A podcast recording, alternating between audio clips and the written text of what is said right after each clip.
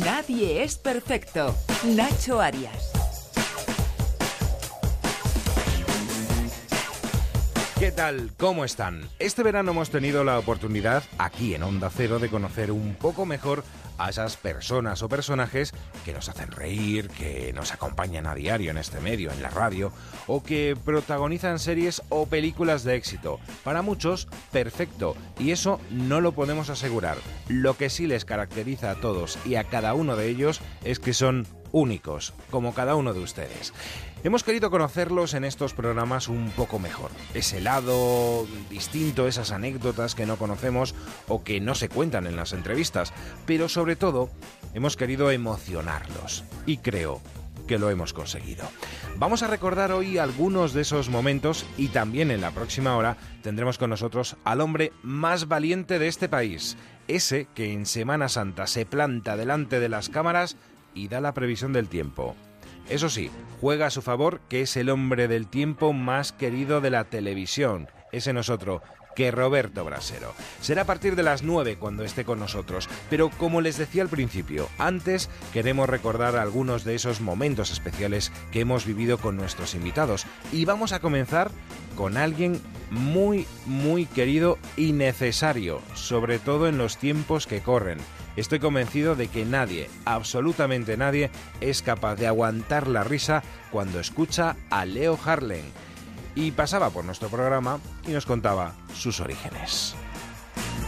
Siempre llevas por bandera tu tierra, castellano-leonés, aunque nacido sí. en Matarrosa del Sil, en Ponferrada, que compartimos, por cierto. Bueno, como digo, siempre llevas por bandera, siempre hablas de tu tierra, en cualquier monólogo sí, sale hombre. Ponferrada. Claro, eh... meto, además suenan bien, ¿eh? Yo meto nombres que suenan bien, Ponferrada, La Bañeza, ¿eh? Nombres que suenan con contundencia, vocales fuertes. Claro que sí, y siempre, como digo, embajador, y además en el Bierzo te lo han reconocido, ya que sí. en el dos mil once, hace pues, cinco años, fuiste elegido como mantenedor de la trigésima novena edición del Festival Nacional de Exaltación del Botillo del Bierzo, que se celebra allí en Benvibre. También empezamos a cenar bien, ¿eh? a la una y media de la mañana, empezamos a cenar a la una y media de la mañana. Y botillo, algo ligero, y botillo, ¿no? De botillo y botillo, y, y muy a gusto todo, sí, y empanada, y a las cinco de la mañana la orquesta empachada, pero allí, allí seguía la fiesta. ¿Sigue siendo por el Bierzo, Leo? Eh, voy poco porque, ¿sabes lo que pasa? Eh, voy a trabajar, básicamente, y luego cuando he ido la última que he ido, pues estaba en León pasando un fin de semana a descanso, y nos acercamos a Peñalba de Santiago en coche a verlo un poquito. Me gustaría ir más, pero tiene que ser más adelante. Yo me ando con un lío de trabajo brutal y yo creo que ese tipo de, de viajes hay que hacerlos un poco para disfrutar, porque ir para una noche, ir para un ratito, al final no te sabe a nada. Entonces hay que buscar una semana entera, diez días, disfrutar un poquito. A mí me gusta mucho, yo lo disfruto mucho en todos los lados, pero cuando voy para allá la verdad es que parece que no, pero los genes eh, se notan. En cuanto estás allí un ratito ya coge la musiquilla, la forma de hablar, ya estás con el vinil, estás para acá, para allá y buah, es que me lo paso pipa. Los primeros años de tu vida en la infancia, hasta los nueve, creo que sí, estuviste bueno, en Matarrosa del Sil. Sí, sí, hasta ocho, los ocho aproximadamente. Ocho, aproximadamente nueve. Vine para acá muy chaval y luego mis hermanos ya han nacido aquí, pero vamos, yo sí, sigo teniendo vínculo, tengo allí familia y en La Ciana también tengo mucha familia, porque mi padre y la familia viene de La Ciana y ahí tengo mucha familia también. Eh, ¿Qué recuerdos tienes de, de Matarrosa, de, de pequeño? Pues mira, me acuerdo que pasaba el tren, porque pasaba un tren de esos que era como del oeste. El de la M S P. Sí, sí, sí, ese, pues ese tren, ¿eh? Y me decía mi madre, no me metas los dedos ahí, ¿eh? Que te vas a llenar de carbonilla. Me acuerdo mucho de eso, me acuerdo mucho de cuando se cogían los pimientos, que me encantaba, eh, la matanza, que me hacían en casa un choricito pequeñito, una morcillita pequeñita y un botillo pequeño, para mí, que me lo ponían en un palo a secar, iba todos los días a controlar cómo iba el punto de maduración del bicho. Me acuerdo de cosas de, de, de todo esto, de, del, del prado, de los, del, porque era una vida totalmente distinta. Teníamos ahí cerditos, había huerto, había árboles frutales, era una vida totalmente distinta. ¿Recuerdas y tirachinas el... y, a, y, a, y a resbalar por el embarcadero del carbón, del, del, del de la M S P. El culo esquí. Quedáis un poco negro, eh, más bueno, que blanco bueno, negro. Bueno. Bueno. Oye, ¿recuerdas eso? El bar La Pista? ¿Cómo no voy a recordar el bar La Pista? Si, y yo que crecí enfrente. Estuve allí mucho tiempo porque mis padres vivieron enfrente y de hecho los dueños de La Pista, cuando la doctora Ponferrada han ido a verme, la señora mayor y la gente de allí. Marisa, ¿puede ser? Marisa, Marisa. Sí. Marisa, buenas tardes. Hombre, joder. Pero Marisa, buenas tardes. ¿Pero cómo te lían para esto también a ti?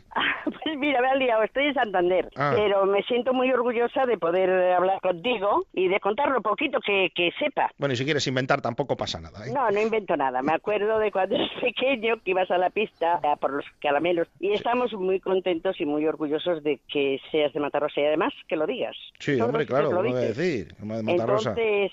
Desde luego yo no me pierdo ningún programa que hay de donde estás tú en el Club de la Comedia. Ya sabes que fui a verte a Ponferrada. Claro, claro, y, sí, y por eso nos saludamos. Y donde, y donde quiera que sea iremos, porque la verdad es que es un orgullo. Ah, bueno, hombre, se, merece, se merece una calle como mínimo. Ya no, por ahí, ¿eh? Me han hecho hijo pues predilecto de la... Me han hecho hijo predilecto y ah. deberían de pensárselo y, y yo creo que están en ello también, ¿eh? O una, una rotonda, calle, que está muy de moda ahora, ¿no? Bueno, una rotonda no, que ya me meto en líos, que, que, que luego la gente se mete en las rotondas y es lo que se, sí, se, se lía. Lo que tienes es que visitaros más a menudo. Sí, eso ya me gustaría a mi hija, pero tiene que separar un poquito de tiempo. Ya está, lo sé, ya Estaba lo sé. comentando que para ir a la carrera, pues estás un día y dos, no te sabe a nada, hay que estar una semanita por lo menos y recorrer los sitios así más punteros de, de los pueblos. Pueblo donde me he criado, claro. ¿Qué dicen allí, Marisa, de, de Leo? ¿Qué se dice allí en Matarrosa? Porque muy guapo, muy alto, muy rubio. Pues nada, que estamos muy orgullosos todos de que es un, un gran humorista y de que lleve nuestro pueblo por bandera, porque lo dicen todos los sitios. Chabale. Entonces, para nosotros es un gran orgullo tener a alguien como él que sea de nuestro pueblo, por lo menos tener algo bueno y demás. Yo me acuerdo que hacéis unos calamares muy ricos y que iba a ver el fútbol. Me han dicho que iba yo de pequeño allá a ver el fútbol y conocía a los jugadores. Sí, es verdad, es verdad. Que conocía a los jugadores sin saber leer ni escribir. Y decía yo, este es Benítez, este es tal, este es Olivella. Me conocía a los del Barça, porque mi padre era muy del Barça. Nadie es perfecto. Onda Cero. Otro de esos personajes que dejaron huella no ha sido otro que Asier Echeandía. Este bilbaíno de pro nos hablaba de su espectáculo El Intérprete y, por supuesto, de su ciudad, Bilbao. Volvemos al Intérprete, a Bilbao, que descubre Kurt Weill, en el que tú has vivido y al que vuelves cuando te dejan. ¿Sueles ir mucho o no? Sí, suelo ir mucho. Además, hace poco se ha casado mi mejor amiga, Son, y hemos hecho una boda, pff, que eso ha sido espectacular, hace dos fines de semana, sí, prácticamente. Pues casi que nos lo diga ella. Hola, Son. ¡No! Hola. Pero, qué boda, ¿eh? Qué boda. Qué bodorrio. Ay, pero Sonia. Eso solo pasa en Bilbao, ¿verdad? ¿Cierto? En, eh, todos juntos, eh, comiendo a la vez todos ahí, hablando a la vez todos. Eh, en, eh. Vaya cosa. La novia, contenta, contenta la novia también, ¿eh? Muy contenta. Borracha también contenta, ¿eh? En, eh. ¿Cómo son las bodas de los de Bilbao? Pues no sé. Pues no sé, bueno, yo como fotógrafa te diré que he hecho muchísimas bodas, ¿eh? Pero como la mía no he encontrado ninguna. Es que ella es fotógrafa y lo más fuerte es que la ves en su boda organizando a los fotógrafos. A ver, todos para aquí, ahora veis la novia con el ramo organizando, parecía una, una animadora turística. Una animadora sociocultural. Sociocultural, totalmente. Oye, ¿dónde nos llevaríais por Bilbao? ¿Cuáles serían los imprescindibles, tanto a nivel cultural como gastronómico o como de fiesta? ¿Dónde vamos? Bueno, primero... Pues mira, como, pues como dice la canción, es que el Bilbao de ahora no es como el de antes. Ya, está un poquito jodido, ¿verdad? Es que de fiesta, por lo menos. Sí, pero, pero ha sido muy de fiesta, ¿verdad, mi amor? Qué bien nos lo hemos pasado. Mira, el tatu este, esto es S de Son, ella, y A de Asier. ¿Anda? Ella lo tiene igual. Juntos somos unas bajo la manga. Qué bueno. Claro, pero... Eh... Pero bueno, les sacaríamos por el casco viejo primero unos potes, ¿no? Eso es, eso es perderse por el casco viejo fijo. Sí. Y luego la sí. pena es que no queden gasteches ya para irnos a algún concierto, porque no quedan, ¿verdad? Quedan, pero es que ya, pues es, es que es, eh, los horarios, los horarios bilbaínos, que es que ya no te puedes perder en la noche bilbaína. Está. Pero bueno, de pinchos y luego ya ver venir, ver venir. Ver venir. Eso es lo más importante, ver lo que venir. Venga. Son, ¿cómo llegas a hacerte amigo de Asier? Cuéntanos. Pues eh, por casualidad, la verdad. Por, por casualidad, por coincidir primero en un taller de teatro que hizo Jesús Puello y que dice que era una estirada, que no le dirigía casi la palabra, y como tenía una gata, pues eh, nos pusimos a hablar de gatos, que a mí me encantan los animales. Sí. Y nos pusimos a hablar de gatos. Y en, en otra sala que inauguraron en Mina Espacio eh, coincidíamos. Y un día que yo llevaba, llevé la cámara, pues él de repente vio, fue verme la cámara, volverse loco y yo volverme loca. Y, y había unas estructuras ahí en una sala, porque sí, era todo sí, como muy underground. Sí, y yo, sácame sí. fotos, sácame fotos. Me ponía una soga, me tiraba, me subía, sácame más fotos, engoriladísimo. Uh-huh. Más fotos, venga. Y ella está, y la recuerdo en el suelo tirada con la cámara, sacándome fotos desde de ángulos imposibles, los dos meaos de la risa. Y ahí ya fue, ya, ya el día siguiente yo la llamé y dije, mira, no sé quién eres, pero yo te necesito en mi vida, te quiero, quiero, quiero ser tu amigo. Así fue, por teléfono, en una cabina de las que había, que ya no hay. En la cabina, o sea, bueno, en la cabina de la Miaco. De la, la cabina de la Miaco. Es que me ha comentado uno el otro día que te conoce de la cabina del Amiaco, tío. ¿Por qué estaba tan fuerte? Pues ya te lo contaré, ya te lo contaré. No, no, cuéntalo ahora, cuéntalo ahora. ¿Cómo que me conoce de la cabina del Amiaco? Es que eh, eh, media vida, cuando vivíamos en el Amiaco, se pasaba en esa cabina. Es que es muy fuerte lo de la cabina del Amiaco. Pues hay un uno del Amiaco que te conoce por la cabina del Amiaco. No me digas. Esto no te lo esperabas, ¿no? No me digas. Es que sé, la, la cabina que estaba enfrente del bar Arenal, que ya no existe. Sí, sí. Y en el Madre colegio, en, la, en, el, en, el, en el entrante del colegio. Toda la vida cagándome en la cabina porque me tragaba todas las monedas, que no tenía un duro. Y ahora... otra vez dando. Pues ahí todo el día, claro. Igual tenemos no. que explicar qué es una cabina, porque igual a los más jóvenes no saben lo que es, ¿no? Ya, que han desaparecido, ya, ¿verdad? Qué fuerte. ¿Sigue la cabina o no? Ya... Sí, no, esa ya no existe. Aquí no se ven, ¿eh? Aquí sí, sí se ven. ¿Por qué las vas buscando? ¿Y se usan? Claro, si se usan. Otras. Los sudamericanos llaman a sus casas. Lo, lo veo, es que lo veo. Lo veo cuando voy por la calle. Haces el móvil, es más jodido. Bueno. Sí hay, bueno, pues yo he sido cabinas, no soy en Madrid, si veréis o no. Bueno, por cierto, como que sepas que están aquí tronchados contigo y con lo de los sudamericanos llaman a sus casas desde las claro, cabinas. Es que, pues es que es lo que veo, es que es así. No, sí, es lo que ve, es lo que ve. Claro, es lo bueno, que veo. Oye, Son, como fotógrafa, ¿cuáles son, cuáles crees que son las fortalezas y debilidades en el escenario de, de Asier? Desde el punto de vista de fotógrafo, no, no de amiga. Hostia, ¿eh? ¿De, foto... ¿de fotógrafo o como público? Porque es que no es lo mismo, ¿eh? No es lo mismo luego en casa con el pijama, ¿verdad? No. Y en mis órbitas, ¿eh? Bueno, yo para mí en el escenario, para mí, pues eh, se come el escenario. Lo llena, se vacía él. ¿Sabes? Todo lo que él lleva dentro lo, lo, lo entrega. Para mí esa es su fortaleza y, y luego lo bonito es que el resto también como público, yo también ya sea como fotógrafo como público, yo lo recibo. Son, muchísimas gracias por haber estado con muchísimas nosotros. Gracias a vosotros. Un beso. Te amo, mi vida. Y yo, mi amor.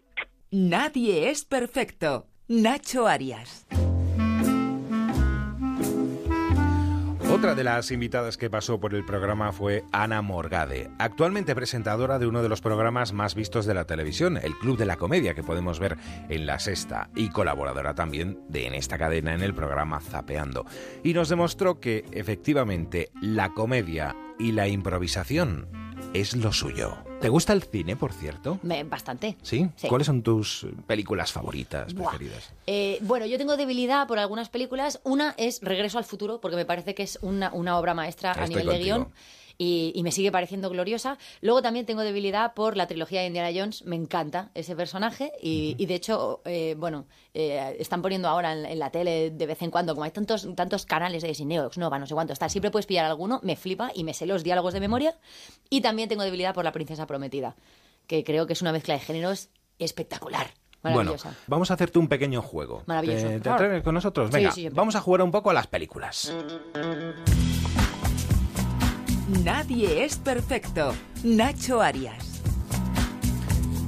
Y lo vamos a hacer con Juan Carlos Mostaza, que es Hombre. director de cine, también creativo y, y apasionado también, por supuesto, del, del séptimo arte, ¿no? Pues sí, Nacho, y como apasionado del séptimo arte, no podemos dejar pasar que estamos ante el treinta aniversario de un peliculón, una obra maestra, que es Aliens, oh. El regreso, de James Cameron, que es una película tan buena que siendo una, segura, una segunda parte de una obra maestra es mejor incluso que la primera. Sí. Es, eh, es algo que se tiene que estudiar en, en, en todas las escuelas y en todos los sitios. Entonces, eh, se nos ha ocurrido un pequeño juego para hacer con, con Ana, vamos a meterla en un aprieto. Sí. Y es que vamos a ponerte una serie de, de películas de terror, ¿no? Uh-huh. Como, como Aliens, pero tú vas a tener que contar eh, la sinopsis como si fuera una comedia. Vale. Intentando convencernos de que es Darle una comedia. Darle la vuelta. De acuerdo. Entonces, vamos bueno, a vamos a, a introducir la primera, uh-huh. con la que vamos. Venga, vamos con la primera. Solo una cosa, Burke. Van a ir ustedes allí a destruirlos, ¿verdad? No a estudiarlos, ni a traerlos aquí, sino a eliminarlos. Ese es el plan. Pues eh, bueno, estos aliens, ¿no? Sí. Vamos a empezar por aquí. Pues eh, tienes que contarnos aliens como si fuera una divertida comedia. Bueno, esta es la, clase, la clásica road movie llena de sorpresas, ¿verdad? Unos siete pasajeros maravillosos, porque siete es el número de la suerte, deciden marcharse al espacio para seguir una señal loca, como el que sigue un G P S cuando le dice, después de doscientos metros, gire a la derecha. Pero resulta que siete es un número impar y si te quieres enrollar siempre va a quedar alguien colgado. Así que deciden meter a un último pasajero que... Para liarte con él tienes que elegir porque tiene dos bocas, para empezar. ¿Y qué te puedo contar? Que pasa de todo, que hay un animal maravilloso que es un gato y que si oyes pip, pip, pip, pip, hay alguien que viene a cenar. Muy bien, yo creo que aplausos, claro que sí. Genial. Próxima película. Oh. Canta. ¿Tienes mascotas en casa? Tengo, tengo el póster. Tengo el póster y el libro de esta película. Pues para que no tenga pececitos, aquí vamos con Tiburón. ¿Estás cansado de la ola de calor? No te preocupes. Vente a... ¿Cómo se llamaba? ¿Amity Lane era? Sí, sí. Amity, Amity era el sí, pueblo. ¿No? Sí, ¿no? Sí. El pueblo de Amity. Con un poco de suerte te ahorras la operación bikini. Ya te la hacen los peces, amigo. Muy bueno, muy buena, sin duda. Vamos con la siguiente película. Hay poquitas, ¿eh? Ya quedan ¿Qué pocas. Tal, Clarice? ¿Y han dejado de chillar los corderos? Pues aquí tenemos el Esto silencio sí de los aprieto, corderos. Esto ¿eh? sí que un aprieto. Cambiar esto mmm, va a ser complicado. A ver. En una época muy confusa para la moda, un hombre decide utilizar piel humana como último grito. ¿Sí o no? Me estoy ajustando. Genial, genial. Claro, genial. Claro. Nos queda alguna más. ¿Has visto lo que ha hecho la cochina de tu hija? Pues ahora nos vamos... nos vamos con el exorcista. A ver qué nos tiene preparado Ana con esto. Hay un pasaje de la Biblia desconocido por todos, porque las dos páginas salieron pegadas en muchas ediciones, que dice: Padre Carrasclás, Carrasclás, qué bonita serenata. Carrasclás, Carrasclás, exorcita a esa chata. Y así es, efectivamente, una mujer que tiene la manía de coger una tabla, eh, dibujarle un abecedario con un punzón y hacer el tonto con ello, se viene arriba y a partir de las doce de la noche tiene un efecto gremlin, pero a lo bestia, y le dejas el cuarto a su madre, pues como un adolescente cuando vuelve de una discoteca a las tres de la mañana, pero un martes a las doce. Así que la madre, que está cansada de este tema, llama a hermano mayor, está ocupado y a continuación tiene que llamar a un exorcista, que es el plan B de cualquier hijo adolescente. ¿Y cómo termina? Pues bien, como todo, la muchacha crece y pone un juteco. Muy bien, nos queda creo que queda la bien. última.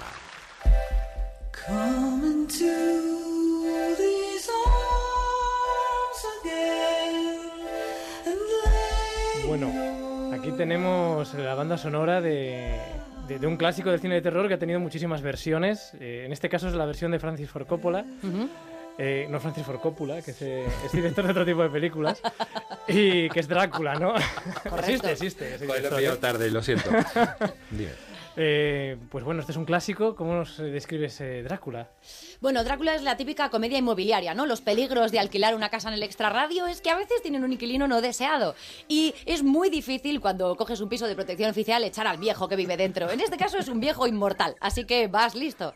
¿Qué es lo que sucede? El muchacho llega hasta las afueras, eh, una zona apartada con carreteras comarcales sembradas de lobos y criaturas de la noche, y resulta que se encuentra a este inquilino no deseado de turno. No solamente eso, sino que el jodido viejo es verde y se enamora de su novia. Y como es cabezota también, viaja en forma de primero de lobo, luego de, de tiesto, básicamente, porque viaja en, en metido dentro como un, como, un, como un bulbo de geranio, y llega hasta la casa del muchacho, se queda con la otra, mata a una pelirroja de camino porque el tío es inquieto, y todo ¿cómo acaba? Pues bien, atraviesa océanos de tiempo para conocerla y... Y, y se encuentra con un DeLorean, probablemente en el camino, no lo descartemos, que haya algún cameo de Michael J. Fox, y todo termina bastante bien teniendo en cuenta que a Keanu Reeves las canas le sientan fenomenal.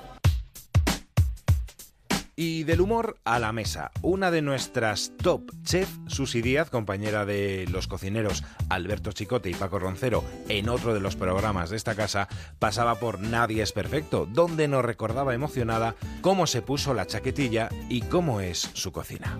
Y tú eres autodidacta, de lo que hablaremos más tarde, pero Paco Torreblanca y Pedro Subijana han tenido la culpa de que te pusieras la chaquetilla. ¿Cómo fue aquello, Susi? Sí.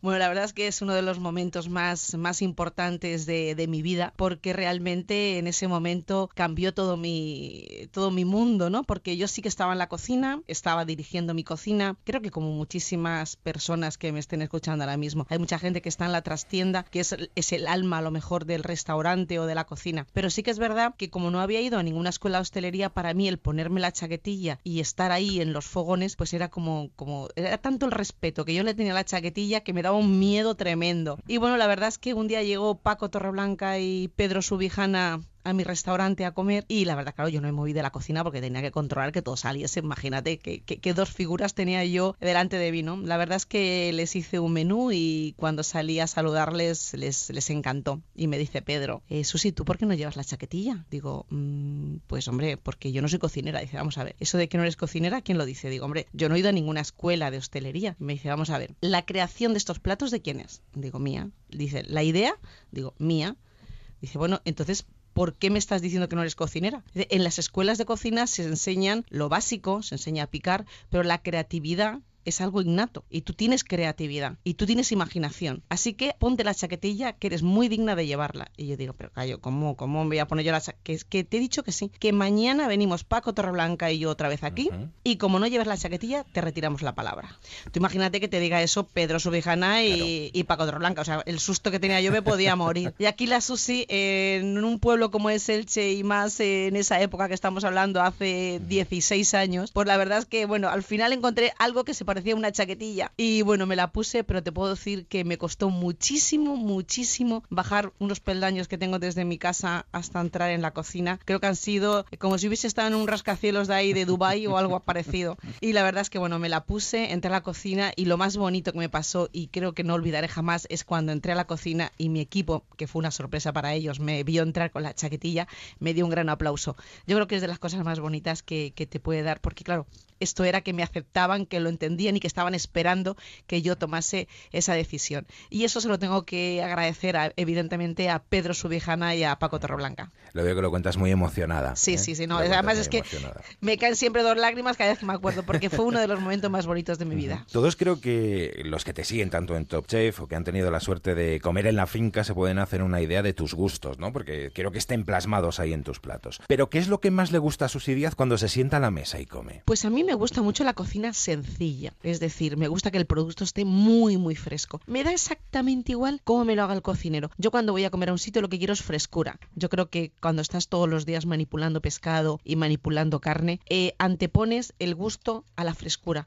O sea, yo cuando voy a casa de cualquier amigo le digo, ¿qué es lo más fresco que tienes? Esto es lo que, lo que quiero. Porque ¿sabes lo que ocurre? Que nosotros estamos todos los días manipulando. Y sabes perfectamente cuando un pescado tiene un día, tiene dos días, tienes tres días. Uh-huh. Lo sabes por la textura, lo sabes por el olor. Y lo sabes. Claro, cuando tú estás todos los días recibiendo el pescadito tan fresco o las cosas tan frescas, llegas a un sitio y te ponen una cosa que lleva dos o tres días, es algo que a mí me indigna y no puedo con ello. Entonces, Susi lo único que pide es respeto y frescura. Entonces, así soy de feliz. Igual me como un arrocito, que me puedo ir a la orilla del mar a comer un pescadito frito de bahía, o sea, me puedo comer una gambita. Lo que sí es verdad que soy más pescatera y verdurera, diría yo, que carnicera.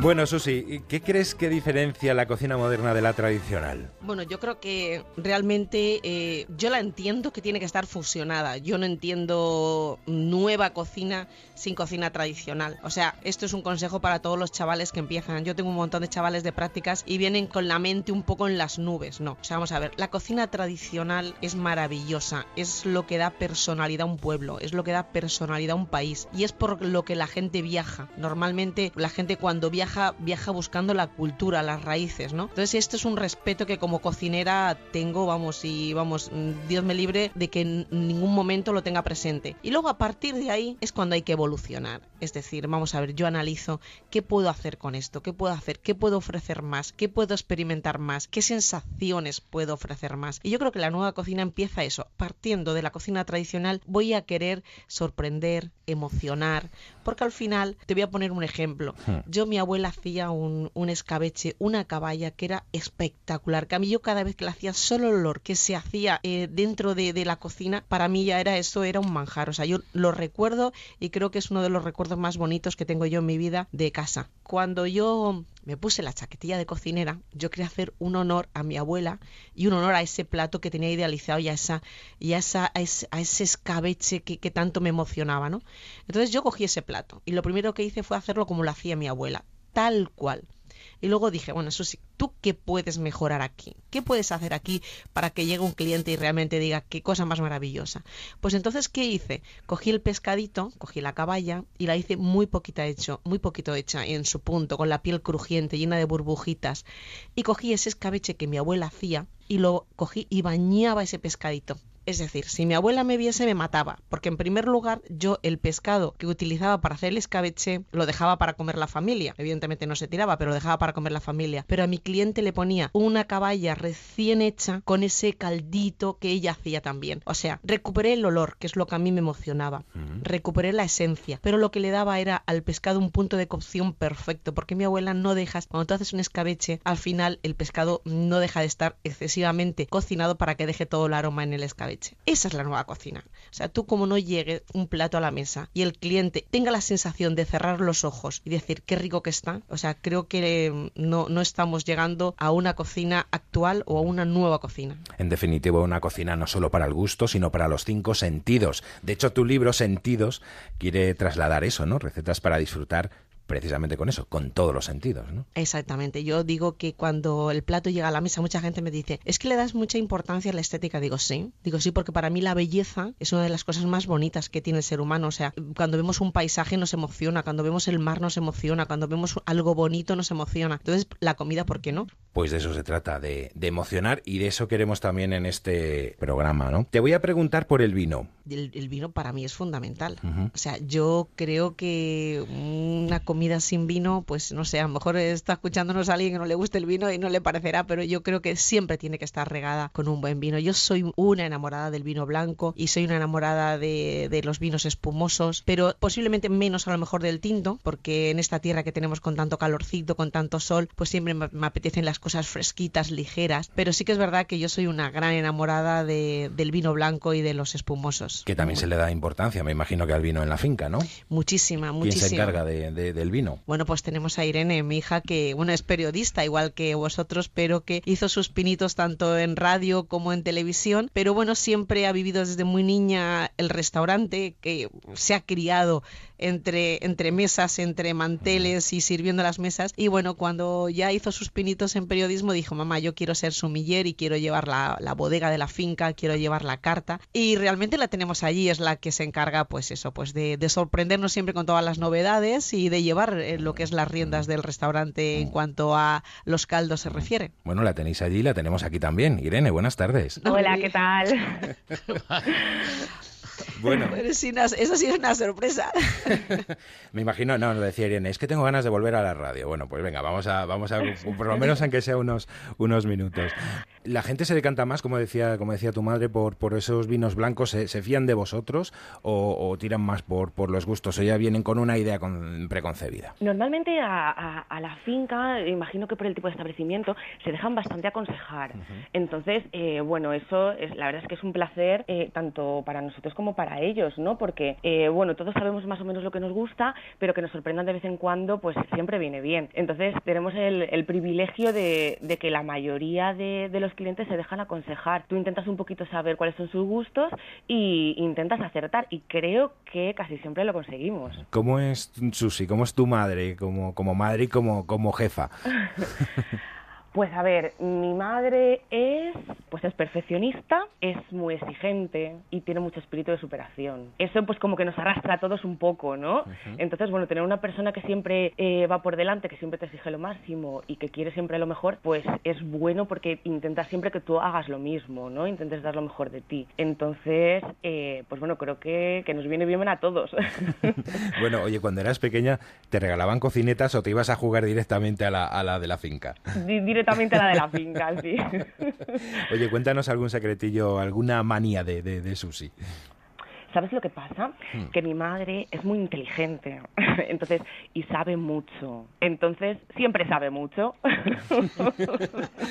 Sabe todo, es como la Wikipedia. Entonces lo sabe todo. Pues Irene, muchísimas gracias por haber estado con nosotros. Bueno, pues muchas gracias a vosotros, un placer. Bueno, seguimos, seguimos con Susi. Eh, por cierto, ¿has tenido que renunciar a algo para lograr a todo este éxito, Susi? Pues sí, precisamente a mis dos hijos, que me he perdido muchas cosas de ellos. Y pues igual, eh, como bien ha dicho José María, pues ha sido mi madre quien los ha criado. Y alguna cosita, como a lo mejor su primera palabra, o cuando empezó a andar, o sea, una cosita de esa me he perdido. Bueno, te veo un poco emocionada, tranquila, tranquila. Oye, ¿cambiarías algo de tu trayectoria si pudiese, Susi? Pienso que no. Ah. O sea... Eh, soy feliz, creo que he llegado donde he llegado porque me lo he impuesto. Eh, no, no cambiaría nada. Es curioso, pero no cambiaría nada.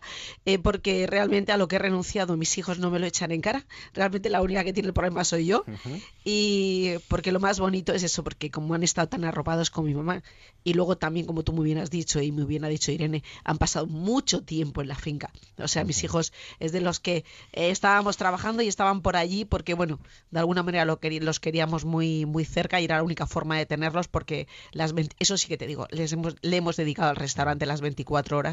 Porque la única forma que yo digo que hay para seguir adelante y para evolucionar es dedicarle todo el tiempo de tu vida. Y bueno. yo le, y nosotros, tanto José María como yo, le hemos dedicado toda nuestra vida al restaurante. Y como él ha dicho, hemos tenido muchas recompensas a ese esfuerzo. Bueno, toma un poco de aire, Susi, venga.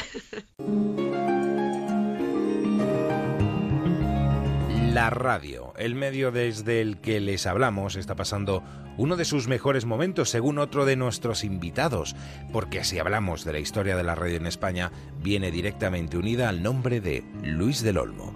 Él nos habló de sus inicios en Ponferrada y recordaba emocionado cómo su amigo Baltasar Garzón le salvaba la vida. Te has comprometido con una organización como Proyecto Hombre y creas junto a Baltasar Garzón el comité Drogas No. Sí, sí, sí, sí. Esa es una de las cosas hermosas de las que yo estoy satisfecho.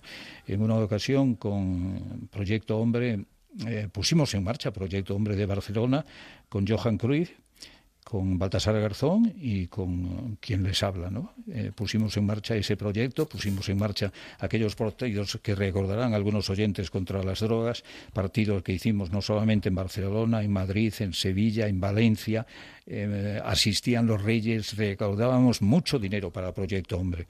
Yo no sé si es posible que volváis a juntaros y volver a hacer esos, esos partidos para recaudar dinero, precisamente para Proyecto Hombre. No, ¿sería eso, posible? Mira, yo, yo, yo hablando me han, con... me han chivado que están sí. en ello, ¿no? No, no, no. Yo, ¿sabes cuál es mi problema? Mi problema es que tengo setenta y nueve años, querido Nacho, y, y ya no te responden ni las fuerzas ni, ni, ni la cabeza para hacer lo que tú quieres, ¿no?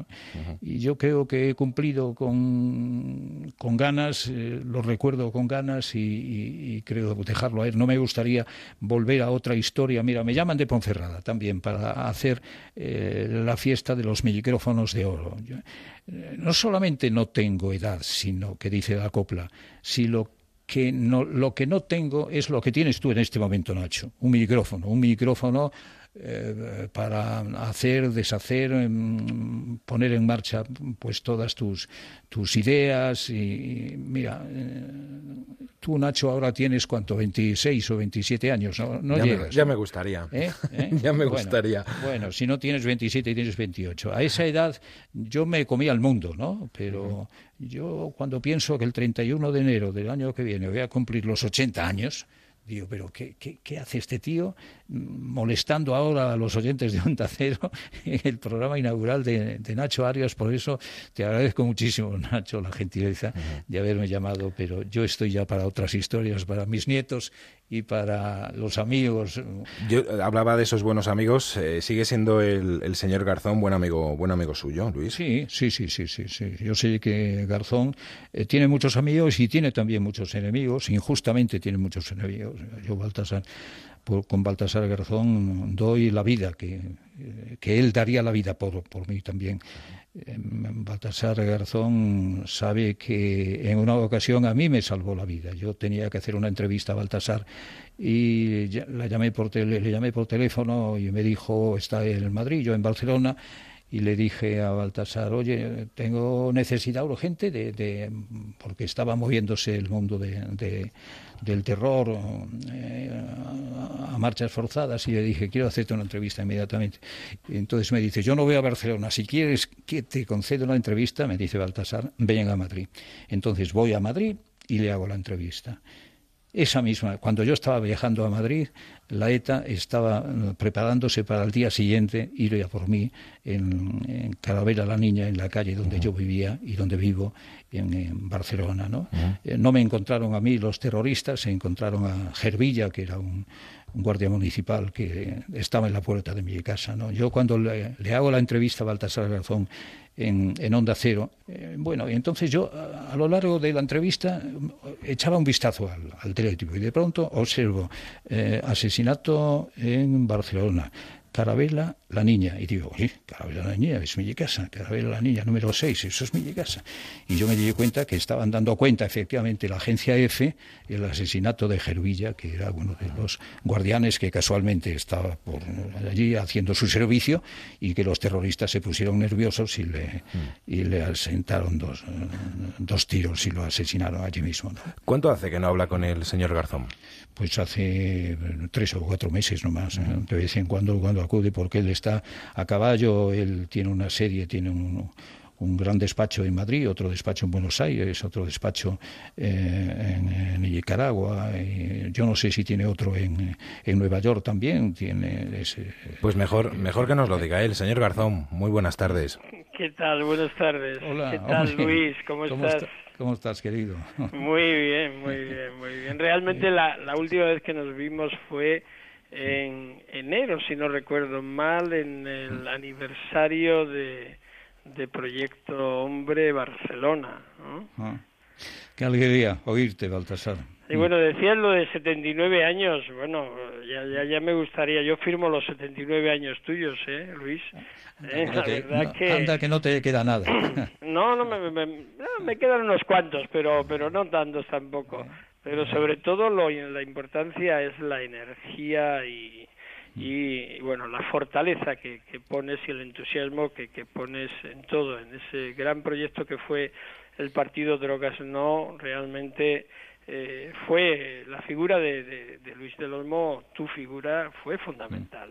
Él era un comunicador eh, de primer orden, sigue siéndolo en el Retiro, pero era mencionar a Luis del Olmo y, y estaba, estaba todo el mundo a la orden, y sobre todo aquel gran programa contra las drogas que hacíais en Protagonistas, ¿no? Y entonces era el, el, el espacio y el escenario adecuado para propiciar ese, ese avance, esa concienciación, que es verdad que en aquella época uh, era mucho mayor que hoy, que parece que desapareció de, de, de, del escenario, ¿no? El problema de las drogas y, y por tanto se vuelve más peligrosa.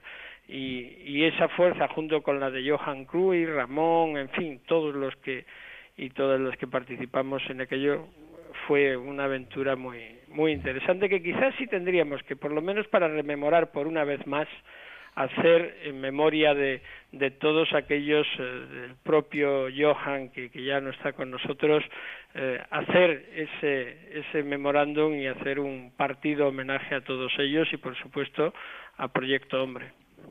Pues, eh, entonces un sí. compromiso aquí para que se vuelvan a poner los guantes para desde luego hacer de portero yo, los dos, además, yo, ¿no? Yo Quiero sí, recordar. Yo sí lo voy a hacer, no sé con qué con qué capacidad me puedo mover eh, debajo de los palos, pero por lo menos eh, algún que otro penalti sería capaz de detener todavía, como hacíamos yo, en yo aquellos partidos. Yo confieso, confieso que la no, araña del Bierzo no, todavía está, todavía eh, tiene fuerza. Está, está en el recuerdo, nada más.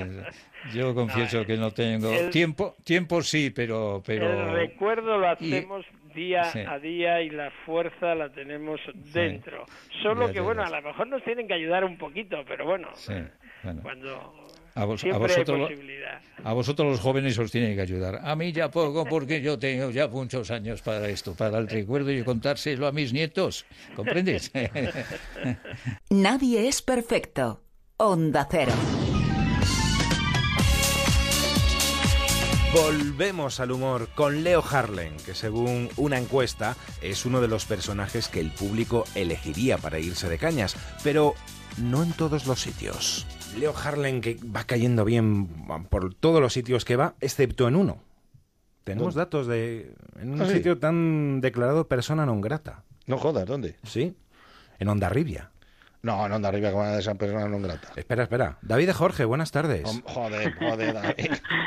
¿Qué Pero, pasa, Leomari? ¿Qué pasa, tío? ¿Cómo estás? Pues muy bien, joder, con David, ya ves tú, vaya un fenómeno. Anda, que no me he reído con este también. Madre de Dios. Joder. Y, y, y hemos comido muy bien. Sí, muy sí, la verdad bien. que sí. Por eso te han declarado persona non grata en Hondarribia, porque bueno, los días que estuviste te comiste hasta las cabinas de teléfono. Bueno, bueno, que sí, sí, las estaban quitando, digo, aprovecho, rebózame dos. Los buzones, las papeleras, digo, ese tío que no volvamos al pueblo, me cago en Ross. Qué maravilla, pasamos unas vacaciones excepcionales gracias a, aquí al amigo que nos reservó un hotel maravilloso y luego el pueblo que es fascinante. Eh, y el nivel, el, de, el nivel de comida, ni, ni bueno, ha habido peces que se sienten ultrajados, dice, como no me comas a mí, se ponen en, ahí, en, en, en, con los arranchales, que, que me comáis a mí, que estoy mejor que el de al lado, de verdad, es que hay una pasión allí por la comida que es una cosa brutal, brutal. Bueno, y además tal? con fundamento y bueno, o sea, de comida de... popular, que a mí me encanta también. Porque además sin gilipolleces, sin gilipolleces, sí. sin chorradas. Digo, que porque además de saber comer bien, que creo que se te da bastante bien, luego nos lo va a contar David. Pero sí es eh, masticar, eso es masticar. Eres... Comer es masticar. Creo que eres buen cocinillas, ¿no, David? Hombre, claro. Hombre, hombre, cada vez que venía al programa... Que se le da bien, ¿no?, lo de la cocina. Sí, sí, es un, es un, Leo es un zalamero. O sea, cada vez que viene al programa o viene a las artes aquí a la cocina a avisar, aparte de dejar el pabellón bien alto...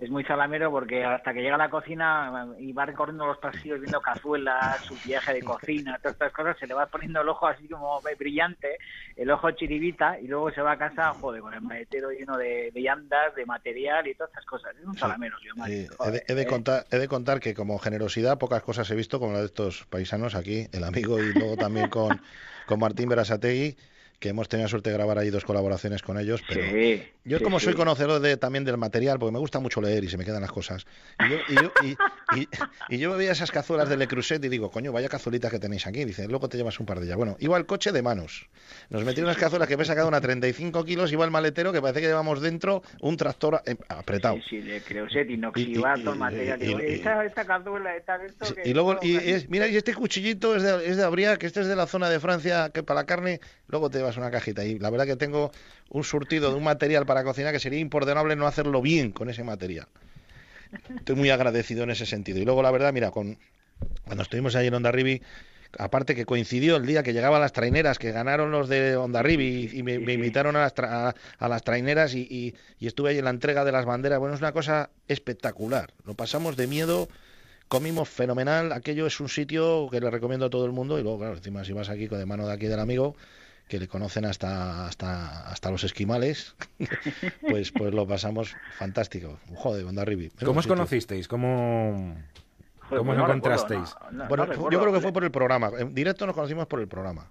Sí, seguramente. Sí. Pero ya te había comentado Roberto, el amigo mío, Robert Te Cagas, que, sí, Robert, Robert, que es cocinero, que, sí. que también estuvo allí de invitado y te debió comentar algo. Y es un buen amigo también, que ahora está trabajando de panadero en, en Madrid. Está haciendo unas sí, cosas sí. de panadería muy guapas allí. Sí, está en Panic, creo. En sí, Panic, sí, sí, sí, está ahí trabajando y es un tío también que merece la pena, ¿eh? Es un, un buen chaval. Uh-huh. y, y yo creo que ahí fue donde nos conocimos. En directo fue cuando fuimos a grabar el, la primera colaboración. Uh-huh. sí, y sí, luego sí, ya claro. hemos coincidido en más cosas. Hicimos, eh, hicimos un guiso de pasta con almejas. Si no, sí, si no, pasta si con no, almejas, los, los puntaletes. Sí, sí, puntalete, ¿eh? Vaya máquina. No, vale, me he acordado yo puntalete y luego hicimos unas tajadas de bacalao rebozado. Sí, sí, sí, impresionante. Bah, pero sí, ¿qué sí, vas sí, a contar, hombre? Que estaba riquísimo. Vaya, vaya memoria. Y luego tengo una memoria, que... tengo una memoria, es que es que Dios me ha castigado con esto. Y luego también nos hicieron en alguna ocasión, creo que hicimos un guiso de pintada o un estéreo, hicimos un bocata sí, también. Sí, en alguna sí ocasión. Hicimos guiso de pintada y luego hicimos un bocata Leo Harlem. Buenísimo. Sí, sí, sí, sí con, con, sí, sí, con, con, con pimientos jarrete, del Bierzo, con, con, con jarrete de ternera, ternera ¡Boh! cocido, ¡Boh! con ¡Boh! mahonesa. Joder, vaya, vaya os venís materia. arriba, os estáis viniendo arriba. Eh, te iba a preguntar cuál es tu plato favorito, pero yo creo que voy a tardar menos diciendo que nos digas qué es lo que no te gusta si te ponen en un plato. ¿Qué es lo que dices? Mira, pues, esto, pues esto casi que cosa. No. Tengo un problema y es porque me hace mal la digestión el maíz. El maíz, eh, cuando lo echan las ensaladas, estas que echan demasiadas cosas, porque las ensaladas a mí me gusta que tengan dos o tres elementos nomás. Cuando le echan maíz y tal lo paso muy mal y entonces es un producto que me produce rechazo. Sin embargo, los callos me dan una confianza brutal. Y además es que me, hace, me, hace, me hacen sentir que el ser humano tiene grandes posibilidades. Los callos me vuelven loco. Y las alubias. las alubias canela, las alubias estofadas, guisadas, no, oh, eso, eso, eso es una maravilla, pero sobre todos los callos. Leo, callos. Entre esto y el botillo, eh, te va lo ligerito, ¿eh? Sí, bueno, es que vamos, ¿de qué estamos hablando? ¿De comer o de, o de, o de vendimia? o, de, o, de, o de mariconada. Si es que si, si me siento es para hacer daño, yo no me siento para nada. No, no, es, eh, me encanta. Me encanta más la cocina popular, ¿eh? eh todo, entiendo, entiendo el trabajo que hacen los cocineros, las iniciativas que hay ahora, todo el, todo el rollo de invención, lo que están trabajando, no paran quietos. Es un gremio que, que está abocado al agotamiento integral, porque es que no paran. Pero la comida popular de toda la vida, a mí me das un, pues, un guiso, un marmitaco, un, unas almejitas, un, una sopita de pescado. ¿Qué más vas a pedir en la vida? Es que eso es una sí, maravilla. Desde luego. Oye, Leo, si no recuerdo mal, en alguna ocasión hasta de las artes te fuiste con callos de Martín Brasategui en el maletero, tío. Sí, no, no de, de, de Sanse me llevé, me, de Donosti, que estuvimos actuando en el teatro, me regaló dos tuppers de callos de, de, callos? Mar, de Martín Brasategui. Que eso, escúchame, eso es lo que se daba Johnny Weissmuller cuando se tiraba al agua en la Olimpiada, en el veintipico, para decir soy alguien. Eso es morirse. Eso es morirse. El, se sale hacia el pan. O sea, es una cosa no vista. Tienes que esconder el pan del plato porque se salen los callos hacia el pan. Es, es, es una maravilla. Oye, una maravilla. Y, meter, y meter unos callos de Martín Brasategui en el congelador, me imagino que el congelador también pondría así como una pinta de chulito de copo, el congelador. Bueno, el congelador ya no le tienen que meter gas. El freón ese que le tienen que inyectar cada tiempo, porque ha, ha, ha perdido gas. Dice, no sé qué le pasa a este frigorífico, he metido yogures caducados y salen con la fecha cambiada. Esto es, esto es una cosa digna de verla. Tremendo. Eh, David, ¿cómo es, cómo es, cómo es Leo? ¿Cómo es, eh... ¿Cómo es Leo? Bueno, hmm. como de, eso habrá que preguntar a su chica, a su familia. Pero bueno, con, con nosotros un tío muy agradable, un disfrutón del copón, un tío muy curioso, joder, un, un generoso de la hostia, y, y luego alguien, y luego alguien que por la calle, pues es normal, joder, que estamos rodeados como de chulitos todo el día y de, ¿sabes? Y de fardapollas y de, y de humildes y todas estas cosas. Y Leo se comporta, joder, pues en todos los lugares en los que yo lo he visto es como una persona normal, y eso se agradece, porque, joder, hay tanta tanta chorrada alrededor de al, alrededor de nuestras vidas que, joder, que con tanta gente normal y gente divertida, pues es la verdad que es muy agradable. Y luego cocinando, pues, joder, colaborativo, todo el rato haciendo ansadas y... Y, joder, y, luego, y luego muy agradecido, y le gusta chupar la nécora, y le gusta meterse la cabeza del besugo, y, ay, le, gusta probar, y le gusta probar vinos, le gusta, le gusta untar el pan en, en el plato sin, sin, sin chorradas, y, y, y leña, joder, y, y leña. Y, y leña al mono, tío, leña al mono, que como al final estamos rodeados de afectados y de lilas y todas estas cosas... Pues como te encuentras con gente como él, pues dices, hostia, vaya puto fenómeno es este tío, ¿no? Tú también. En, eh. en fin, disfrutón, disfrutón. Estoy, estoy asustado, debo estar enfermo o algo, porque está todo el mundo hablando muy bien de mí. Sí, y, ¿no? Sí, sí, me está diciendo todo el mundo. Esto, no, lo mismo hay un sponsor o algo que están poniendo pasta por debajo, ya, ¿no? Pero ya. Yo la verdad que encantado. Yo, yo es que estaba comentando antes que disfruto mucho porque me lo paso muy bien con la gente, porque es, es lo más, lo más grande que hay es estar con gente y pasártelo bien.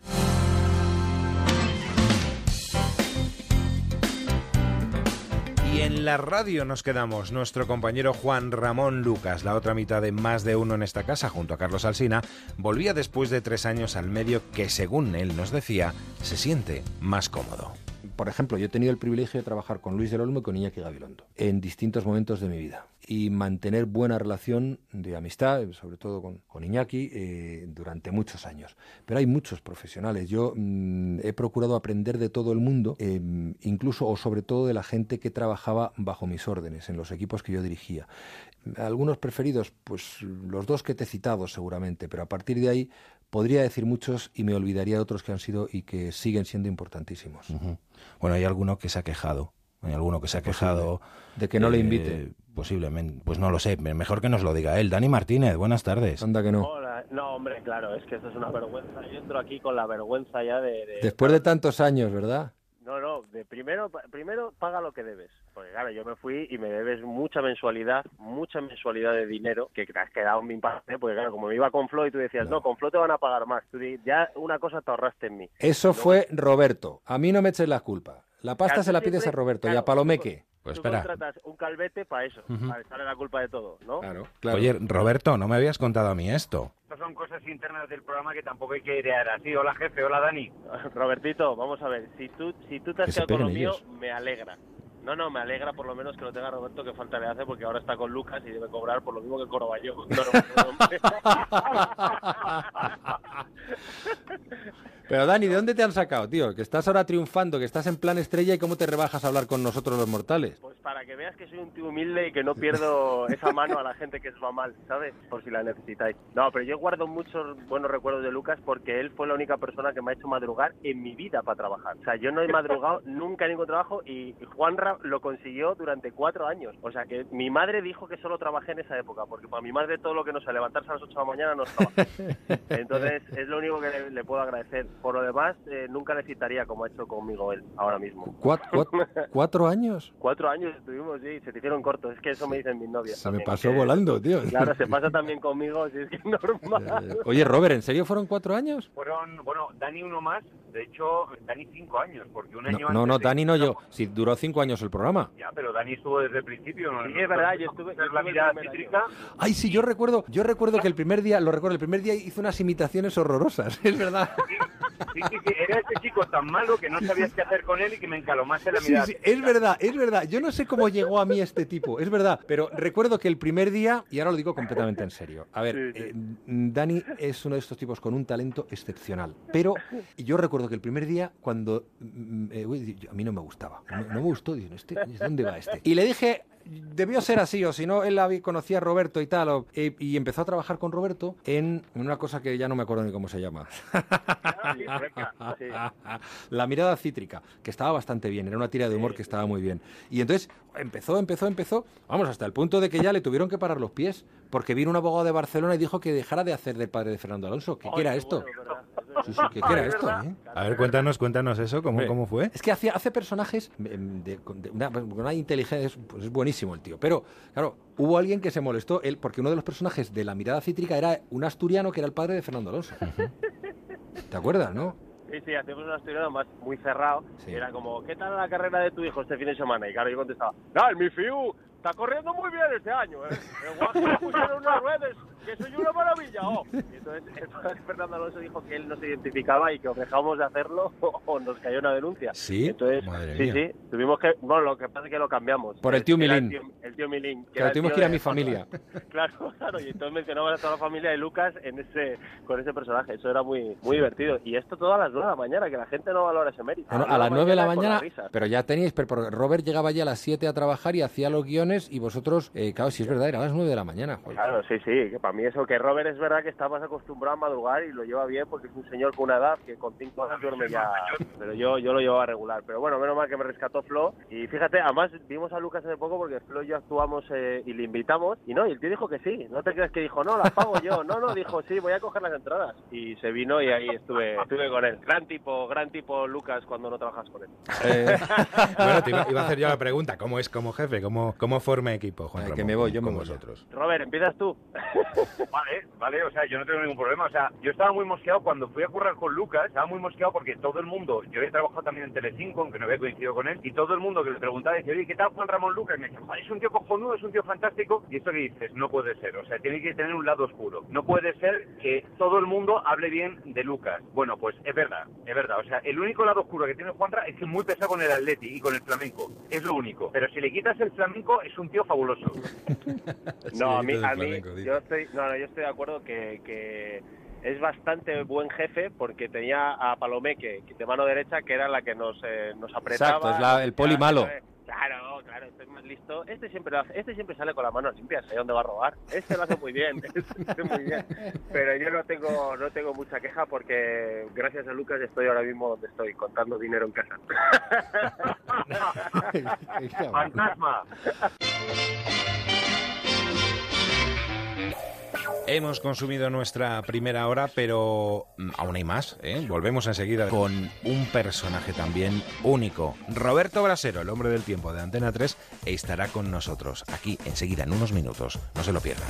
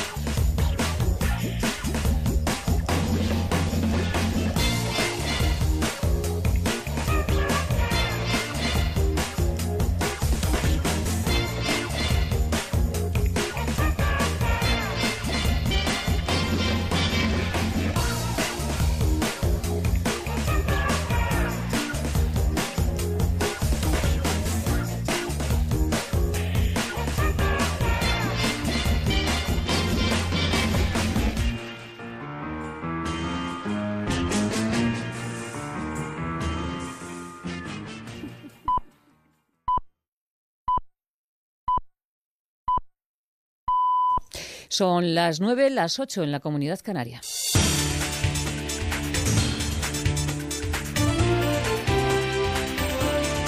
Noticias en Onda Cero.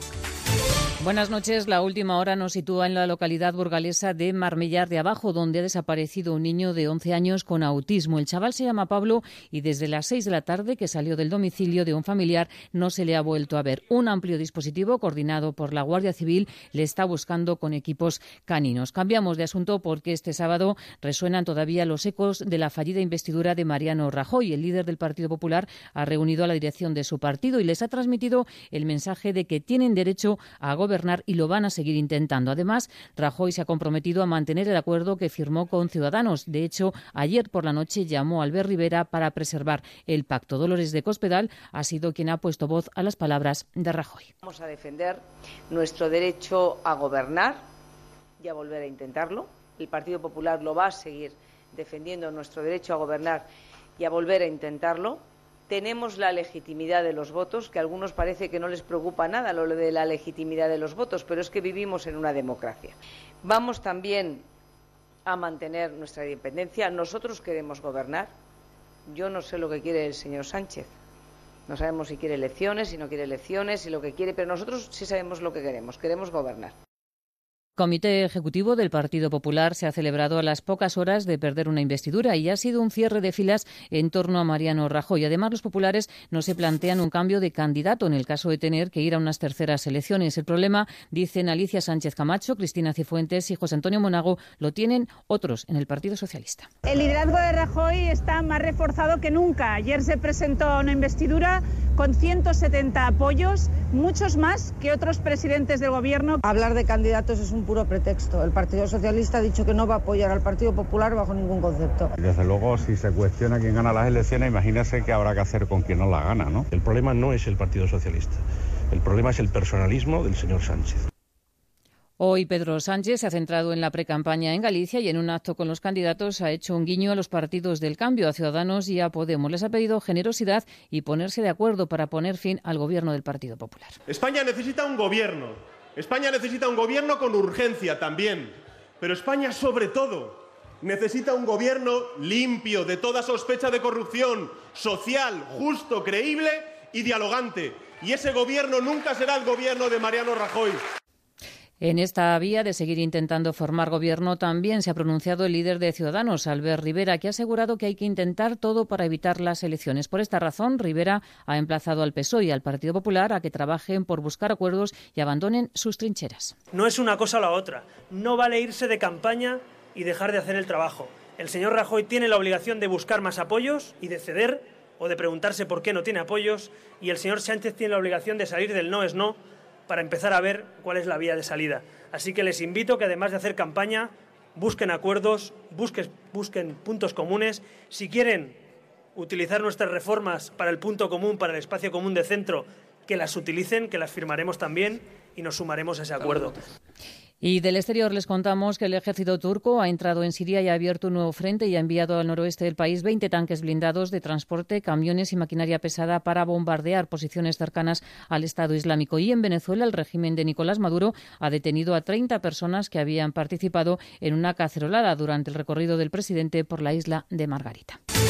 Repasamos ya la actualidad del deporte. Miguel Venegas. Con la Liga en Primera División detenida por la jornada de selecciones, hoy la División de Plata cobra protagonismo en el fútbol español. A esta hora se miden en el Estadio Martínez Valero de Elche, el Elche y el Tenerife. ¿Cómo marcha el encuentro, Montserrat Hernández? El partido sigue con el resultado de Elche uno Tenerife cero. Marcó en el minuto dos Pablo Hervías a pase del delantero almeriense Nino, y en esta segunda parte el Club Deportivo Tenerife realizó una sustitución con la entrada de Camil en sustitución de Iñaki. El Tenerife muy flojo en la primera parte, mientras que el equipo ilicitano ha sido el que ha tenido el dominio del marcador. Minuto cuarenta y ocho del Martínez Valero, Elche uno, gol de Hervías, Tenerife cero. También se han jugado esta tarde el Mirandés tres, Cádiz dos, Almería tres, Rayo Vallecano cero, Getafe uno, Re- Roy- Reus uno y Valladolid dos, Girona uno. Además, el holandés Robert Gessin ha ganado la decimocuarta etapa de la Vuelta a España, etapa en la que Eh, Alejandro Valverde ha perdido más de diez minutos y descu- se descuelga de la clasificación general, que sigue comandada por Nairo Quintana. Hay fin de semana del motor. En Italia, Gran Premio de Fórmula uno. La pole ha sido hoy para Lewis Hamilton. Carlos Sainz saldrá duodécimo y Fernando Alonso undécimo. Esperábamos eh, estar fuera de la Q uno, así que cuando entramos en la Q dos eh, justo justo el dieciséis, eh, pues ya era una buena noticia, y ahora pues eh, salir el doce con la penalización de Grosjean, eh, un regalo divino, el de, de la crono. Y en Gran Bretaña, Gran Premio de MotoGP, para pole position para Craslow, seguido de Rossi y Maverick Viñales. Márquez, que tuvo una caída, saldrá quinto. Más noticias en Onda Cero cuando sean las diez de la noche, las nueve en la Comunidad Canaria y en nuestra página web onda cero punto es.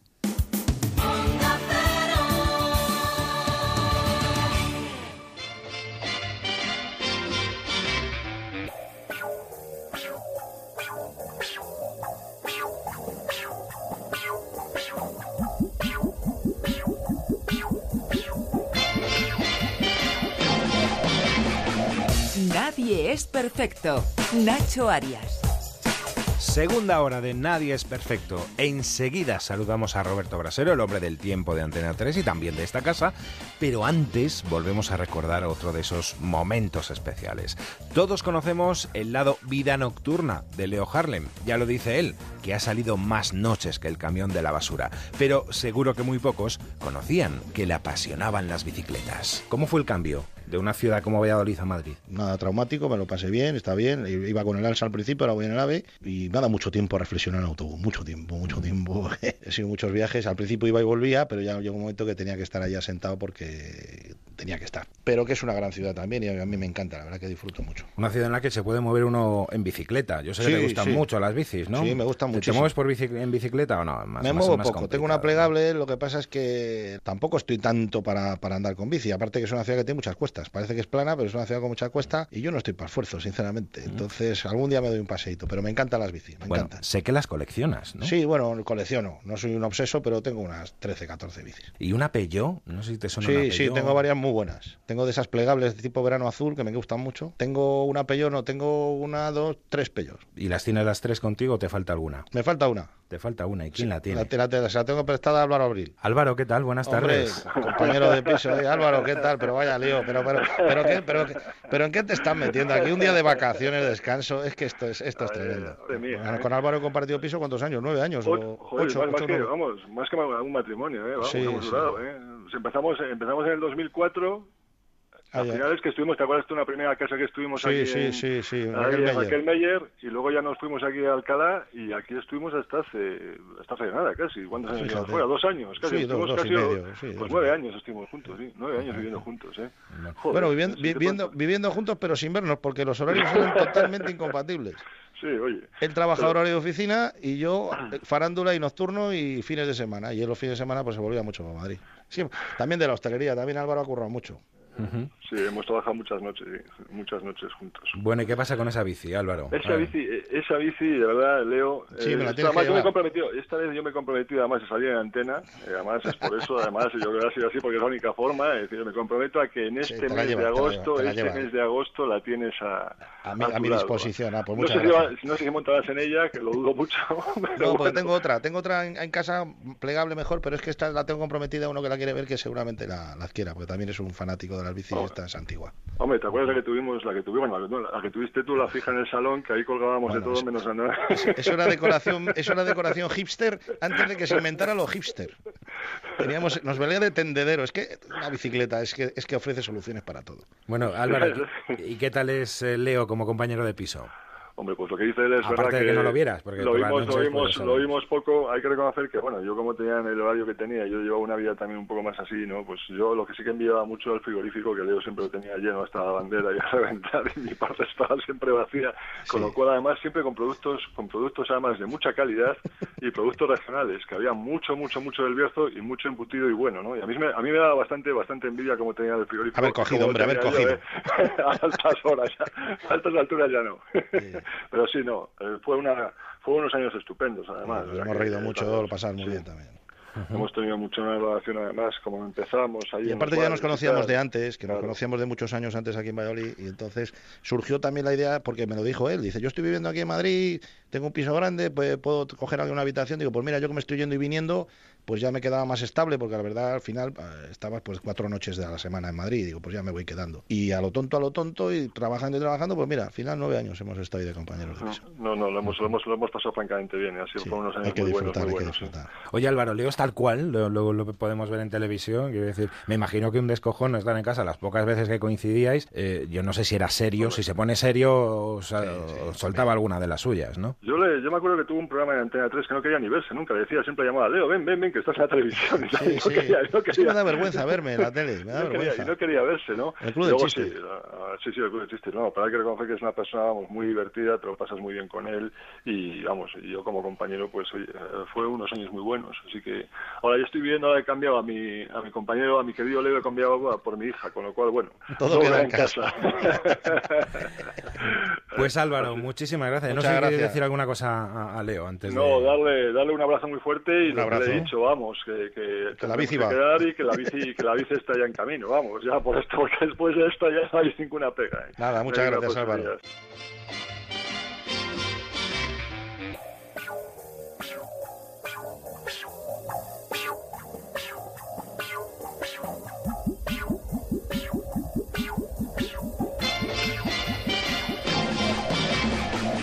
Nadie es perfecto.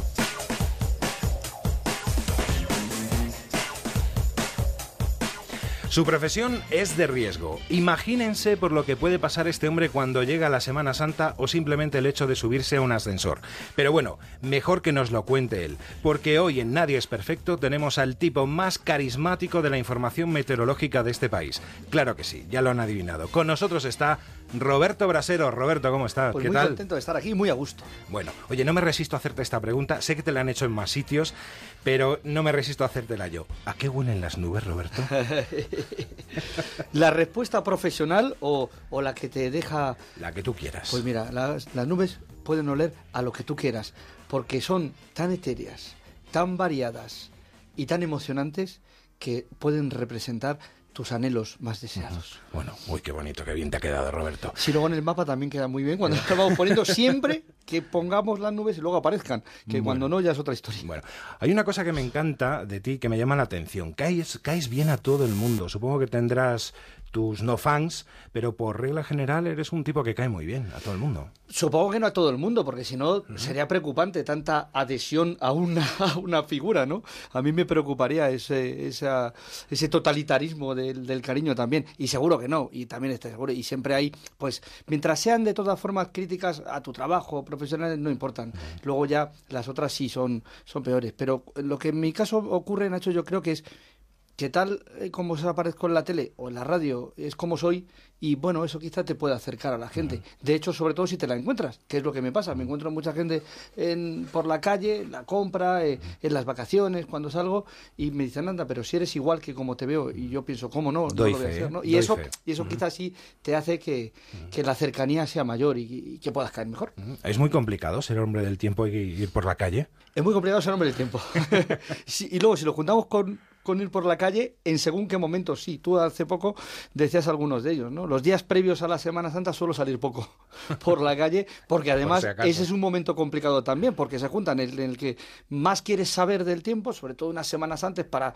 Claro, en verano es fácil eh, cogerte el apartamento, lo que sea, pero ya estamos hablando de abril y, y no tanto. Y se junta esas ganas, que son mayores, de saber qué tiempo hará, con una dificultad de prever ese tiempo con antelación. Así que sí, es un momento complicado y mejor y mejor evitar los cruces con las personas más cercanas y queridas. Muy bien, que tenemos que decir que no eres meteorólogo, hay que decirlo, que eres periodista. Sí, eres periodista. Especializado. No sé si he desvelado aquí algo que no se debería desvelar. No, no, no, soy periodista, comunicador, especializado en la comunicación meteorológica, uh-huh. y, y quizá por ahí venga también cierta popularidad, porque pudi- pudimos aplicar eh, las maneras en las que afrontamos la información, pues también también a la del tiempo, ¿no? Uh-huh. Antes quizá no se hacía, y es verdad que tenía un aspecto científico que intentamos seguir manteniendo, pero también aportando ese otro divulgativo más cercano o simplemente el de la actualidad, que no importe tanto el mapa que pones, sino también si ha ocurrido o no lo que has dicho, uh-huh. y se ha caído esa tromba de agua que tenías pronosticado o esas tormentas. Y eso pues lo aportamos desde el mundo del periodismo y no, no estoy para nada arrepentido ni acomplejado de, de dedicarme a la comunicación. Se cumplen cinco años, ¿no?, de Tu Tiempo con Brasero, que sí. es el espacio que ha pasado de ser un, un trozo de casi un minuto de que se dedicaba a dar el tiempo a ser un, un programa de los más vistos ahora mismo en la cadena. Era un gajo de una naranja y ahora ya es casi media naranja o, uh-huh. o el pomelo entero. Pero bueno, yo estoy muy contento que haya ido creciendo desde sus inicios y, y que tenga que seguir creciendo todavía. El tiempo es muy amplio, abarca toda la parrilla informativa de una televisión, pero es verdad que ese programita que se ha hecho su hueco en las sobremesas, en el que hablamos del tiempo que hará, repasamos cómo ha sido a través de la colaboración de los espectadores y animamos a hacer un montón de cosas con los reportajes de nuestras redactoras, pues yo creo que uh-huh. se ha hecho un huequecito y ya ese hueco, ese gajo ha cumplido cinco años y estoy muy contento y orgulloso bueno. y pleno de satisfacción. Tenemos aquí un corte preparado porque no sé si sabes una cosa, el primer hombre del tiempo de este país era de Toledo. Sí, hombre, Mariano Medina. Mariano Medina, vamos a escucharle. El mapa del tiempo previsto para mañana nos da esta situación atmosférica en la que ya solo quedarán restos de esa borrasca. Crear un lenguaje adecuado para que, teniendo en cuenta que casi todos los que lo oyen no son profesionales, se enteren de alguna cosa. Más o menos no ha cambiado la cosa, la forma del tiempo. Hay más medios, pero al final lo que decía Mariano, ¿no?, que hay que contarlo para que la gente lo entienda. No, sí, en el fondo no ha cambiado. Tú transmites un mensaje, el mensaje es qué tiempo va a hacer, con qué tiempo me voy a encontrar, e intentas traer ese futuro difuso a través de los eh, modelos meteorológicos de la ciencia uh-huh. y lo intentas convertir en una narración. Te voy a contar qué tiempo va a hacer mañana. No, en el fondo eso no ha cambiado. Sí ha evolucionado mucho las maneras en que los meteorólogos y los científicos acceden a ese mundo futuro, eso ha evolucionado mucho, y también la manera en la que los contamos. Uh-huh. Si bien la esencia sigue siendo la misma, la forma en la que lo vestimos y, y, y lo contamos es distinta, pero eso va acorde con los tiempos. Uh-huh. El telediario de los tiempos de Mariano Medina no es igual que los informativos que se hacen ahora. Por lo tanto, el tiempo que se hacía entonces no se puede contar de la misma manera ahora, creo yo, ¿no? Esa evolución de, general del mundo audiovisual también incluye en este caso a la información especializada que es la meteorología. En la que incluso interactúa la gente, los, los televidentes en este caso, con esas fotos que envían, ¿verdad? Sí, con las fotos, con el Twitter en arroba tiempo brasero, uh-huh. con los vídeos que también aprovechando, en este caso la evolución tecnológica, pues cada vez son más las maneras que tienen de colaborar y también las aportaciones que hacen. Y antes era una, una foto. Bueno, de vez en cuando sale Nacho y me llega un sobre de correo postal con una foto en papel de algo que ha ocurrido y que es difícil eh, luego emitir. Es difícil emitir porque ta, también ha perdido ese concepto de... La rapidez, de rapidez todo, ¿no? ¿no? Mira, esta tormenta que pasó, ya han pasado tres, tres meses de la tormenta, ¿no? Ahora tenemos la inmediatez, la rapidez con el correo electrónico a través del Twitter y también los vídeos y ya incluso muchas veces pedimos a los espectadores que sean ellos los que nos cuenten su tiempo y que se conviertan en esos reporteros en lugares quizá inaccesibles para los eh, medios convencionales y que sí podemos tener desde lo alto de una montaña, en, en una gruta, en un campo perdido de cosecha, pues qué está pasando ahí en ese tiempo. Y Y eso, desde luego, las redes sociales y las nuevas tecnologías lo están favoreciendo muchísimo. Qué curioso, ¿no? De Mariano, que fuera de, de Toledo. Ventas ahora mismo, con Peña Aguilera, que era el pueblo mismo, y estudió en Toledo. Ahora mismo tú eres el hombre más conocido en Talavera. Creo que ya se ha agotado casi, ya te quedan pocos pueblos donde dar un pregón, me han dicho. Quería decir, les han agotado las camisetas de Roberto Brasero, que no hay, no. Hombre, tenemos, mira, Álvaro Bautista en motociclismo, ganador de Top Chef, también eh, eh, tenemos muchos personajes populares y que también nos une eh, a los personajes populares de Talavera algo en común, que es que queremos mucho nuestra tierra. En mi caso no puedo ir tantas veces como me gustaría y tengo la familia, tengo los amigos, pero siempre que puedo hablo de pues de esa ciudad a orillas del Tajo en la que pasamos unos veranos muy calurosos y que eso también nos inmuniza para luego poder hablar de las olas de calor. Oye, ¿cómo comienzas con el gusanillo de la radio, de la tele? Creo que en el instituto había una radio, pero espera, no me lo digas tú, José Luis, buenas tardes. Hola, buenas tardes. José Luis, ¿qué haces ahí? Hola, Robert, buenas tardes. Hola. Es mi amigo, José Luis. Es tu amigo, José Luis. De Talavera, sí, hombre. Pues nada, eh, eh, no, creo que nunca he hablado contigo otra vez de la radio. Yo creo que es la primera vez, sí. sí, sí. Bueno, muy... bueno, bueno, ya cuéntanos bueno. cómo, cómo era... Cómo, eh, sois amigos desde la infancia, sí, me decía, sí. desde, desde el E G B, casi. ¿Cómo empieza Roberto con este, José Luis, con este gusanillo de, de los medios de comunicación, de la radio, de la televisión? Bueno, pues si no me equivoco, vamos, él, él te dirá, pero es una historia pues curiosa. Es, fue un, un, un, un curso que unos compañeros De, de otro instituto, pues que yo iba a otro instituto que, que, diferente al de Roberto. Hicieron una semana cultural y bueno, un, había un taller de radio. Yo me apunté y se lo comenté a Roberto y este no, Roberto no lo dudó. Se apuntó con nosotros y un profesor que teníamos nos dejó un guión de una emisora, que el, Roberto se acordará que tiene buena memoria de, de la emisora sí. que era, y copiamos un programa, vamos, hicimos un, un programa parecido a, los, a nuestros ídolos de que nos gustaban mucho, de Goma Espuma. Que era Goma Espuma, efectivamente. Sí. Hicimos, nos pasaron un medio guión y luego hicimos lo que nos dio la gana y, sí. y como hacían los de Goma Espuma. Y claro, eran nuestros ídolos. En, en Antena tres Radio los escuchábamos a Goma Espuma. Y luego aquí estuvieron en Onda Cero y, y luego, bueno, sigue... Guillermo. Guillermo, Guillermo sigue... sigue uh-huh. Juan Asina. Luis también ahora en las ondas va a salir, pero bueno, sí, sí, sí, muy bien. Y aquello, juego, macho, aquella grabación. Ahora, si ya me ponéis la grabación, yo creo que se perdió. Si la pusierais sería bueno, ya... Nos encantaría tenerla, pero pues... no, no, no, no, que aquello se perdió. Aquello se perdió, afortunadamente. Bueno, yo creo que fue cuando le picó el gusanillo, no sé si, si él si sí. era la primera vez. Y desde entonces, pues bueno, pues mira, continuó. Y bueno, y la verdad es que, pues, como siempre, pues nos lo pasamos bien. Pues con Roberto siempre nos lo pasamos bien. ¿Cómo es Roberto con los amigos? Pues es como, como tú le estás entrevistando, es que es muy transparente, es muy... Roberto lo da todo y así le pasa, que, que no, no, no. Que nunca que, tenemos que no, suficiente. Eso es, eso es, es decir, que es que no, no, no, no puede, no puede dejar de tener compromisos y amigos. Es difícil estar con él, ¿eh? Porque se reparte el tiempo entre tantos compromisos y tantos amigos como tiene. Pues es un tío que, pues eso, te merece la pena, ¿verdad? Bueno, muchas gracias, tío, muchas gracias. Y antes de que fuera tan popular, porque ahora sabemos que va por la calle, todo el mundo le saluda, todo el mundo le pregunta el tiempo, pero antes, ¿cómo era con, con, con vosotros, con los amigos, cómo, pues, cómo Pues igual, igual.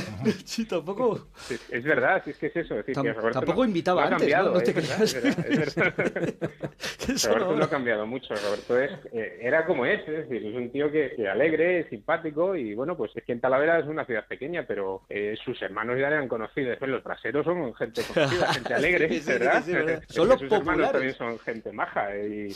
Y bueno, pues una familia conocida y Roberto pues ahora más conocido todavía, claro. Bueno, creo que le gustaba, te gustaba, Roberto, eh, los toros. Ibas para torero. Joder, pequeño, sí. Hiciste pi- pequeño, tus pinitos, sí. ¿no? Hombre, me gustaba el mundo de los... Luego ya cuando supe que los toreros se enfrentaban a un toro, de verdad, ya me, me gustaba. Bueno, yo de pequeñito, sí, desde muy pequeñito. Desde muy pequeñito esa afición y, y bueno, y, y ser torero y astronauta a la vez, incluso, casi, ¿no? Ajá, era, para te... estar más cerca de las nubes. Sí, ¿no? Quizás. De pequeño, y más, más allá de las nubes. Era, y más allá. Era un sueño. Yo creo que todos los niños sueñan con eso, ¿no? Ser el niño también, muchos ahora ser uh-huh. futbolistas. Antes era más romántico que, que ahora y, y soñar con las estrellas también y ser, y ser astronauta. Sí. Pues ¿sabes qué me pasó en, en Talavera una vez que José Luis acordará? En las ferias llegó alguien y me dijo, Roberto, ¿pero qué haces aquí en Talavera? Y dije, pero, pero si es mi pueblo. ¿Y cómo no voy a estar aquí? Él era de Madrid, había estado allí en las fiestas y fue la primera vez que me di cuenta de eso de la popularidad. Es decir, que se puede acercar uh-huh. a alguien incluso en tu pueblo preguntando qué haces allí cuando, cuando tú estás en tu casa y tan a gusto. Uh-huh. Yo siempre que me voy me siento así. Y con quien más es con, con mis amigos y con mi pandilla y con José Luis. Creo que le diste un disgusto a tu madre ya que en C O U decides cambiar la medicina por el periodismo. ¿Eso quién te lo ha contado? Ah. Eso solo sabe mi madre. No lo sabes, Pepe, tú no te lo has contado, ¿no?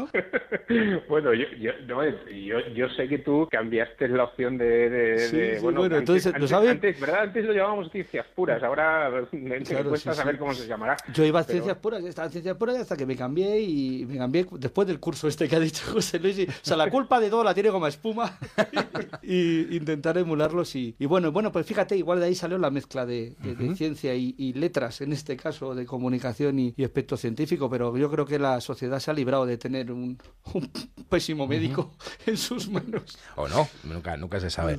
José Luis, muchísimas gracias por haber estado con nosotros este ratito aquí con, con Roberto, con tu gran amigo Roberto. Oye, gracias a vosotros. Gracias. Que os veis ya pronto, ¿no? Por Talavera. Bueno, nos veremos pronto. Un abrazo a todos. Muchas gracias. Amigo. Gracias. Gracias, gracias, José Luis. Gracias. Bueno, llega la televisión y comienzas en Telemadrid, ¿no? Tus primeros pinitos, podríamos decirlo así, en televisión. ¿Quieres sí, que te cuente otro secreto ahora? Dime, venga. Que ya que estás así emocionando, en Antena tres empecé, pero casi nadie lo sabe porque aquí estuve de becario. De becario dos veranos, el del, del noventa y uno. Yo la carrera la empiezo aquí en Madrid en el ochenta y nueve y cuando estudias esta carrera uh-huh. pues tienes que hacer prácticas a la vez. Claro. Y, y en esos veranos, en el primero las hice en Talavera prácticamente y el segundo verano ya pues aquí coincidimos una buena, una buena gente con la cual también algunos mantengo el contacto, otros los perdí. En el noventa y uno, en el noventa y dos repetí de beca y cuando acabé esa beca me fui a Telemadrid. Uh-huh. Hicimos las becas como eran de entonces de nueve meses, más que una beca pareció un embarazo, pero afortunadamente tras esos nueve meses hubo el parto de un contrato allí en Telemadrid y ahí me quedé doce años, creo, doce o trece años estuve en Telemadrid. Antes de luego, ¿y qué hacías en Telemadrid? Pues de todo.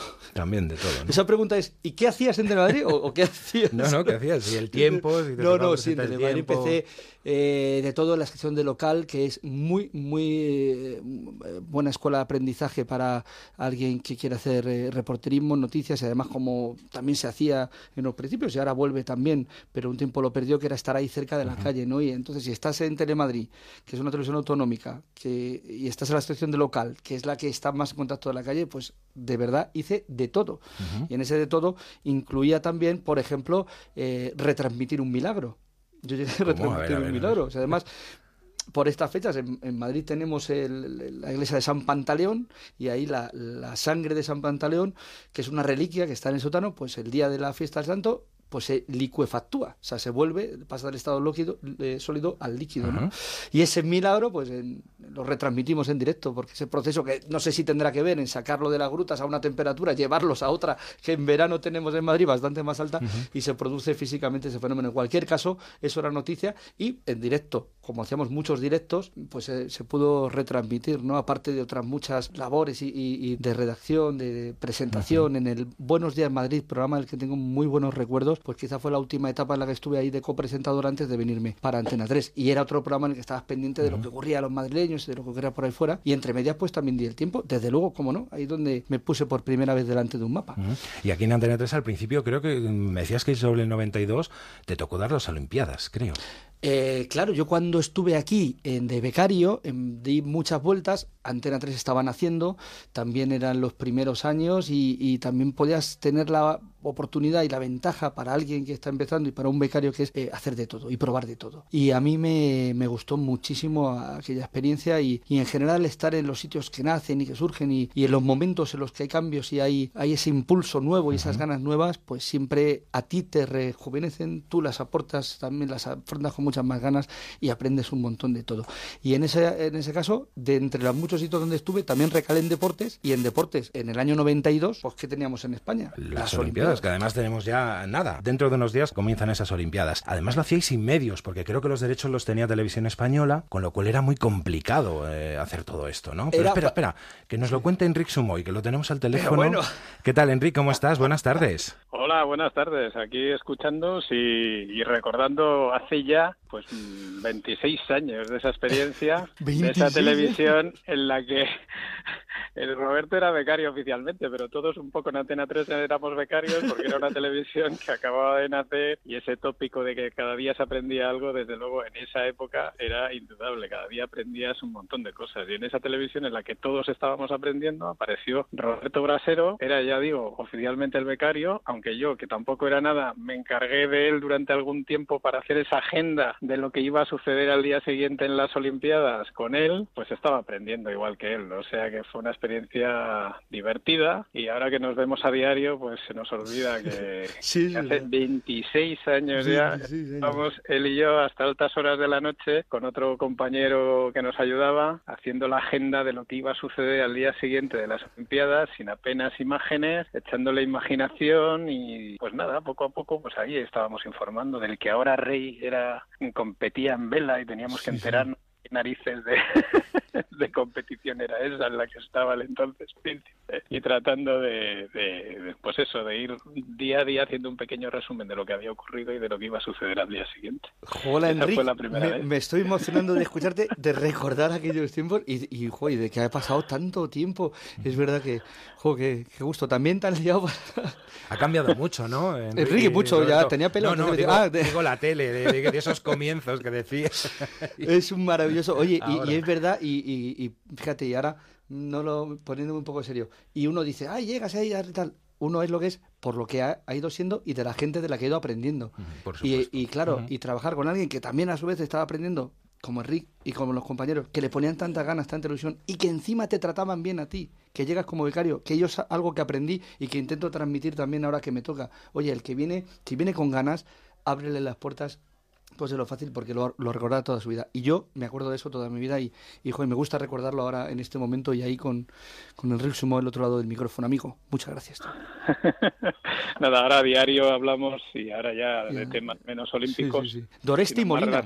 Doresti Molina ganaron las sí. medallas. Y es verdad que venían nada, treinta segundos de imágenes de todo, o un resumen de un minuto, y tenías que hacer la agenda para el día siguiente, donde podíamos ganar medallas. Oye, podemos ganar medalla en hípica. No tenemos ninguna imagen de hípica en la televisión.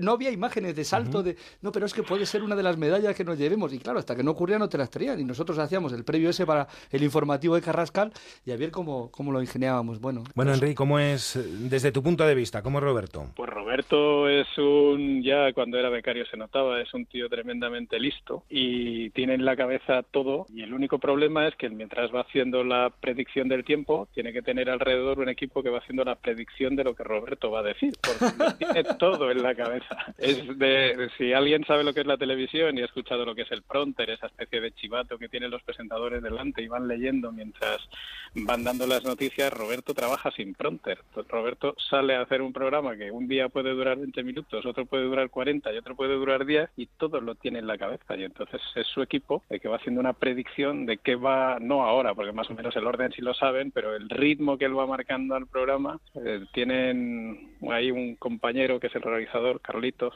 eh, lo tiene metido en la cabeza y sabe predecir exactamente en qué momento tiene que cortar una imagen, tiene que poner otra, sin que nada se note al aire, porque Roberto lo lleva todo en la cabeza. Es impresionante verle ver hacer el programa todos los días. Me estás dejando alucinado, porque mm, es muy complicado ponerse delante de las cámaras y ala, improvisar. Y, ¿eh? y, y meterse en mi cabeza más todavía. Y, y eso es lo que es verdad, uh-huh. dice Enric, que esa complicidad y, o tienes que trabajarla y mucho, pero es fundamental para que tenga algo que decía Enric, que es muy importante en la tele, que es ritmo, porque puedes tener la mejor previsión o las mejores imágenes o, o la mejor cara, o, pero si no tienes ritmo lo que vas contando y aburres, digo, eso sí que no. Y entonces hacerlo diariamente y va cambiando el formato de, en el día, se va ajustando, como decía Enric, pues eso es difícil trabajarlo y, y lo que sale es lo que tiene que salir. Entonces esa manera de trabajar, pues que yo estoy contento que se haya podido adaptar, porque es fácil seguir un guión, pero también a lo mejor seguir un guión acaba, ¿no?, corsetándolo todo. En este caso es más difícil meterse en mi cabeza, pero jo, yo creo que lo logramos por ese gran equipo que rodea a uno que se llama Roberto Brasero en, en las tardes de Antena tres. Enric, muchísimas gracias por, por haber, habernos atendido, para estar un ratito aquí con Roberto. Gracias, tío. Un abrazo. Un abrazo. Nos vemos pronto. Hasta luego.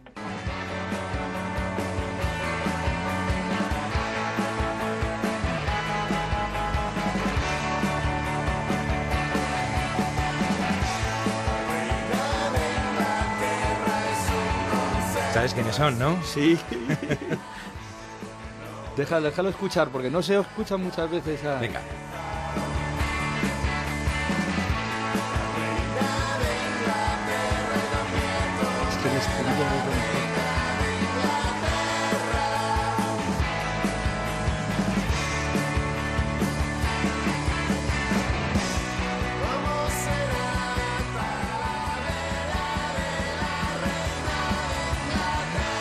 Talavera de la Reina de Inglaterra, dicen, ¿eh? Grupo de expertos Sol y Nieve, que uh-huh. tienen parte de...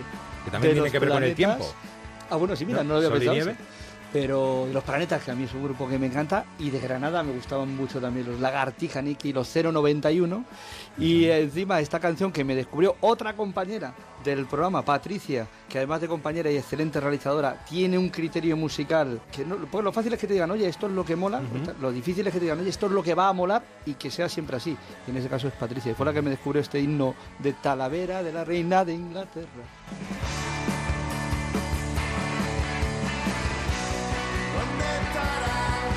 Oye, Roberto, ¿cómo andas de refranero? ¿No? Cada mes tiene los suyos y siempre relacionados la mayoría con, con el tiempo. Por ejemplo, cuando el grajo vuela bajo, ¿no? Sí, eso vale para, para, eso vale mucho, para, sí. para ahora para ahora no, que estamos pasando un calor bien, tremendo, bien, ¿no? Los refranes, yo tuve una época más refranera, luego ya se me van olvidando y los voy, y los voy cambiando. Eh, porque ¿sabes qué ocurre con el refrán? Yo creo, Nacho, que te acomoda la mente un poco. Si al uh-huh. final... todo lo acabas resumiendo en esa frase, lo tienes muy fácil. Sé lo que va a pasar o esto es lo que suele ocurriendo y te vuelves un poco conservador porque ya te lo facilita. Así que yo tengo épocas en las que me olvido de los refranes para no recurrir a ellos. Uh-huh. Y otras no, porque al final también tienes tus épocas en las que el refrán está muy justificado. Ahora cuando llegue septiembre, a ver si ocurre como hace dos años, septiembre o seca las fuentes o se lleva los puentes. Y tuvimos un septiembre que recordarán por Almería, por Murcia, que se llevó literalmente los puentes. Bueno, pues ahí estaba muy apropiado, que también servía para saber que esto, que muchas veces nos parece que es lo peor y que no ha ocurrido antes, ha ocurrido en muchas ocasiones, tantas como para poder conformar un refrán contándote lo que ha pasado. Oye, háblame de tu blog, pero eres muy activo también en las redes sociales, tienes un blog estupendo. Sí, sí, bueno, ahora está un poquito parado por el verano, pero siempre que puedo, se convirtió en videoblog. Esto de las redes sociales también va, va por modas, y yo en esta moda, en los últimos años me he dejado llevar por el Twitter, que tiene una inmediatez, y además te pone esa limitación de los ciento cuarenta caracteres, que me viene muy bien, porque no sé si habrás comprobado que si me abres el micrófono, puedo ser un torrente, y si me dejas escribir puedo no acabar nunca, y eso que te lo limiten en ciento cuarenta caracteres viene muy bien para hacer ese ejercicio de síntesis. Así que ahora más que por el blog estoy tirando por el Twitter, y a través del Twitter y con la imagen creo que a través de Instagram también puedo ahí abrir unas grandes posibilidades, bueno, para el futuro. Oye, ¿te gusta el cine? Eh, sí, claro. Pues vamos a jugar un poco al cine.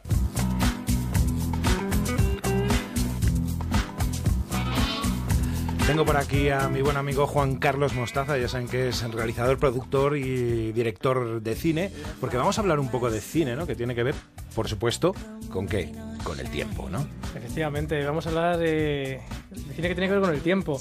Bueno, y es que hay muchas películas eh, sobre cataclismos en el cine, ¿no? Tenemos esta de terremoto, esta famosa de Charlton Heston del setenta y cuatro, o la reciente San Andreas con Dwayne Johnson, La Roca, uh-huh. Pero, bueno, erupciones volcánicas, eh, hay de todo, pero sobre cataclismos... Eh, hay algunas que están dentro de este cine catastrófico que son las que nos interesan quizá más hoy, que son las que tienen que ver con catástrofes que tengan que ver con, con eventos meteorológicos, ¿no? Cataclismos meteorológicos. Exactamente. Entonces, bueno, yo voy a proponerte un juego, a ver qué tal, qué tal sales de esta. Y es básicamente, te voy a proponer una serie de películas que te, conocidas que tienen que ver con, con cataclismos mm. meteorológicos, y tú imagínate que estás dentro de esas películas y tienes que dar esa predicción del tiempo, ¿no? De lo que se te viene encima, a ver, eh, a ver cómo la darías. ¿Cómo la harías? Entonces, bueno, la primera película es Es el, el día de mañana de Roland Emmerich.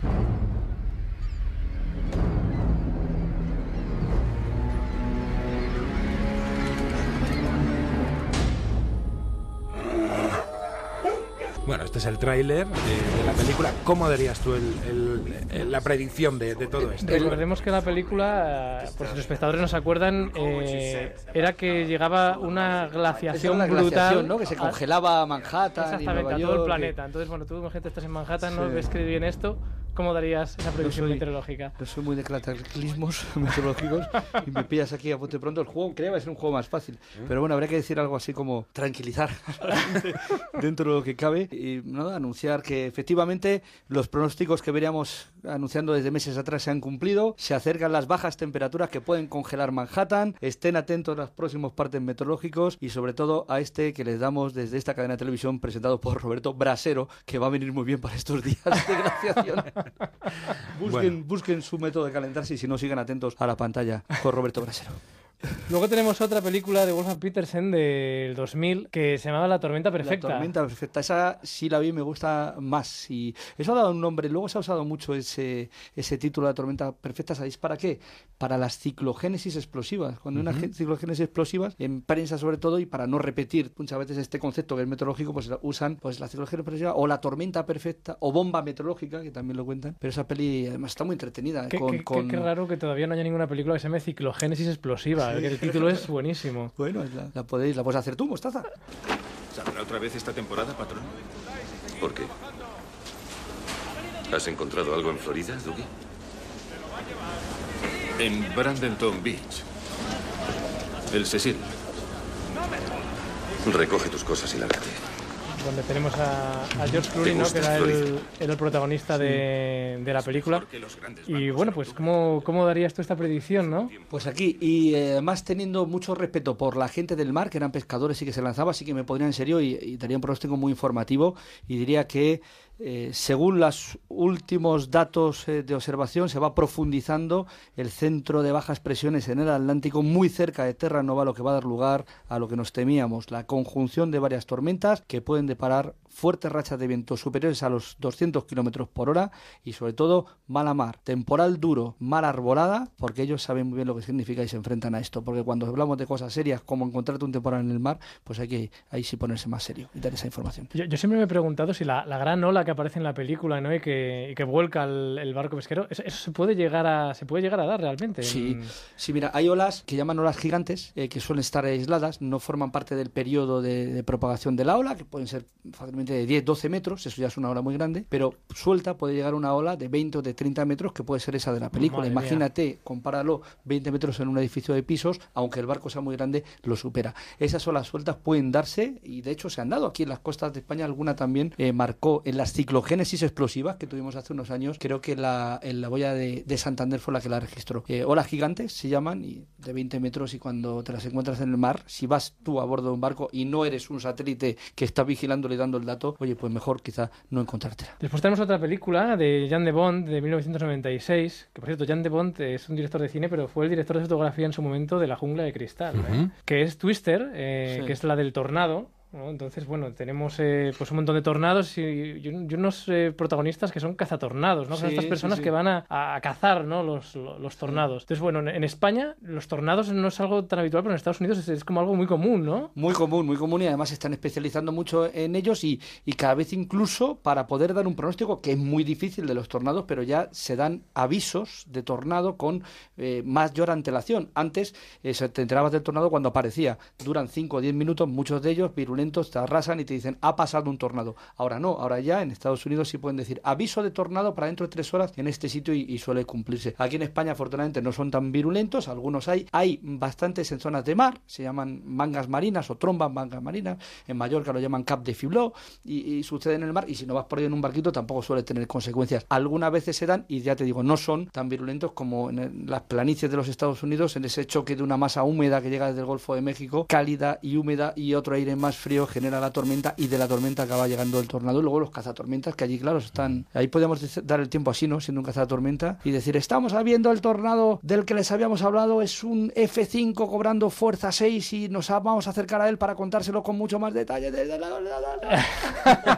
Y empiezan a volar. empiezan a volar. Hacer. Y, teniendo, y, teni- y teniendo en cuenta todo este tema de los tornados, y he dejado para el final una película que, bueno, es un despropósito como película, pero creo que es un, un punto muy divertido, y además eh, seguro que nuestros oyentes la conocen, que es Sharknado, que es una película en la cual pues los tornados eh, absorben, ¿no? a los tiburones sí. de, del mar y los van lanzando, ¿no? Los van lanzando contra la población. Pero la, eh, perdona, ¿existe la película? Yo creía sí, que sí, era hay una cuatro partes de la que era una que era una crítica de cine del Mundo Today. ¿Qué que... va, que va? Existe la película y hay cuatro partes, y bueno, fue un fenómeno, fue un fenómeno por internet brutal. Entonces, sí. ¿cómo darías tú una predicción en la cual van a llover tiburones encima de la población? Sí, sí, bueno, pues eh, y, y sin reírte, ¿no? Es curiosa la película, no sí. la he visto, pero no sé, te, al revés, tendrías que ponerte muy serio, evitar reírte y, y intentar convencer a la gente de que, de que iba a ser así, ¿no? O, o no sé, o al revés, o darle toda la vuelta y decir, bueno, por fin tenemos los que estaban esperando. Si el tiempo les parecía monótono, si la meteorología les parecía aburrida, prepárense, salgan a la terraza, que verán caer tiburones del cielo. Que ya es claro, es un despropósito total, bueno, es una comedia al final, uh-huh. y bueno, pues, pues, pues tiene mucha gracia, ¿no? El, el, ¿puede llegar a pasar esto o, o no? No. no. Mira, que un tornado succione, porque así es como funciona, el aire va rotando en la nube, cae una columna de aire, coge el agua y succiona ese agua que va rellenando el viento, y por lo tanto tú lo ves, tú cuando ves por ejemplo en el mar esa manga marina es porque se está rellenando de, del agua, y cuando la ves en tierra lo ves que es gris marrón porque está ahí absorbiendo toda la arena, los destrozos. Yo no creo que tenga ni la casualidad para que se encuentre con un banco de tiburones, porque mira que el océano es grande, ni que tenga la fuerza del viento para arrastrarlos, ni sobre todo para transportarlos, porque antes de que llegaran a la costa se irían cayendo la mitad por el camino, y sobre sobre todo, no esos grandes eh, depredadores que son los tiburones, pobrecillos, déjalos en... en que bastante en, tienen, ya, bastante tienen. Muchas veces lo de llover ranas, digo, pues bueno, llover sí, tiburones, es el ¿no? fenómeno es ese, muchas veces ocurre, sí, eso sí. Bueno, hace poco llovió sí. barro en Madrid. Bueno. Eso es por otro motivo, porque ya va el polvo en las nubes, pero que coja eh, de una charca cercana y lo que se encuentre ahí, y, y mosquitos, y también los mosquitos uh-huh. suelen ser transportados por el viento, ese viento que no da gran velocidad, pero normalmente, bien por la estadística, que es difícil que se encuentren, o sobre todo también por la fuerza del fenómeno, que no tiene tanta fuerza aquí en España, pues la lluvia de ranas tampoco es tan habitual. ¿Cuál es el fenómeno más raro que has tenido que dar, Roberto? La cosa más rara respecto al tiempo que ellos tenido Cada que día dar. Te sorprende. Yo, las imágenes de aquí de España, pero fuera de nuestras fronteras, ocurren un montón de cosas. El otro día vi unas fotos, y las, todavía las tengo que explicar, de olas congeladas. Eso es raro. En el mar también se suelen dar,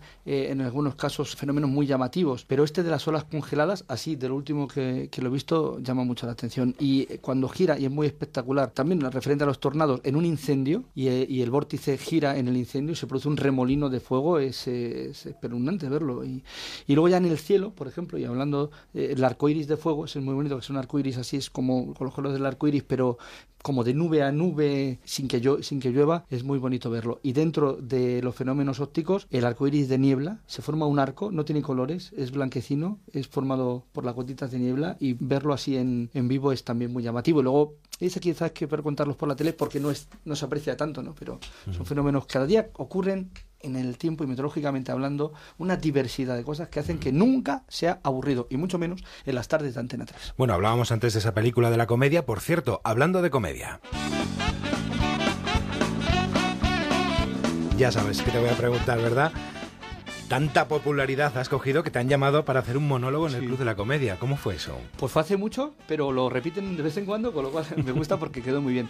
Nada, me llamaron porque iba gente invitada que era... Mmm, en una serie que se inventaron, que cada, cada programa lo cerraba un personaje ajeno al, al mundo de la comedia haciendo un, un monólogo, y se llamaba Qué difícil es ser Roberto Brasero. Y así empezaba, qué difícil es ser Chenoa. Me acuerdo también. Paquirrín, salió, ¿no? Paquirrín. Entonces hacía un monólogo y fue una experiencia muy difícil de hacer, porque al principio tú ibas a contar cosas, te echan una mano, los guionistas te ayudan, te preparan cosas. Eso te iba a decir yo, el guión es tuyo, el monólogo... El guión te dan unas ideas, tú aportas otras, te juntabas con uno, uh-huh. como estamos tú y ahora, y fuimos trabajando, y no, que ya no tenía ni pie ni cabeza. Otro más vino y lo ayudó a darle un poco de el, lo que llamo yo el soniquete de la, del Club de la Comedia, del monólogo, ¿no?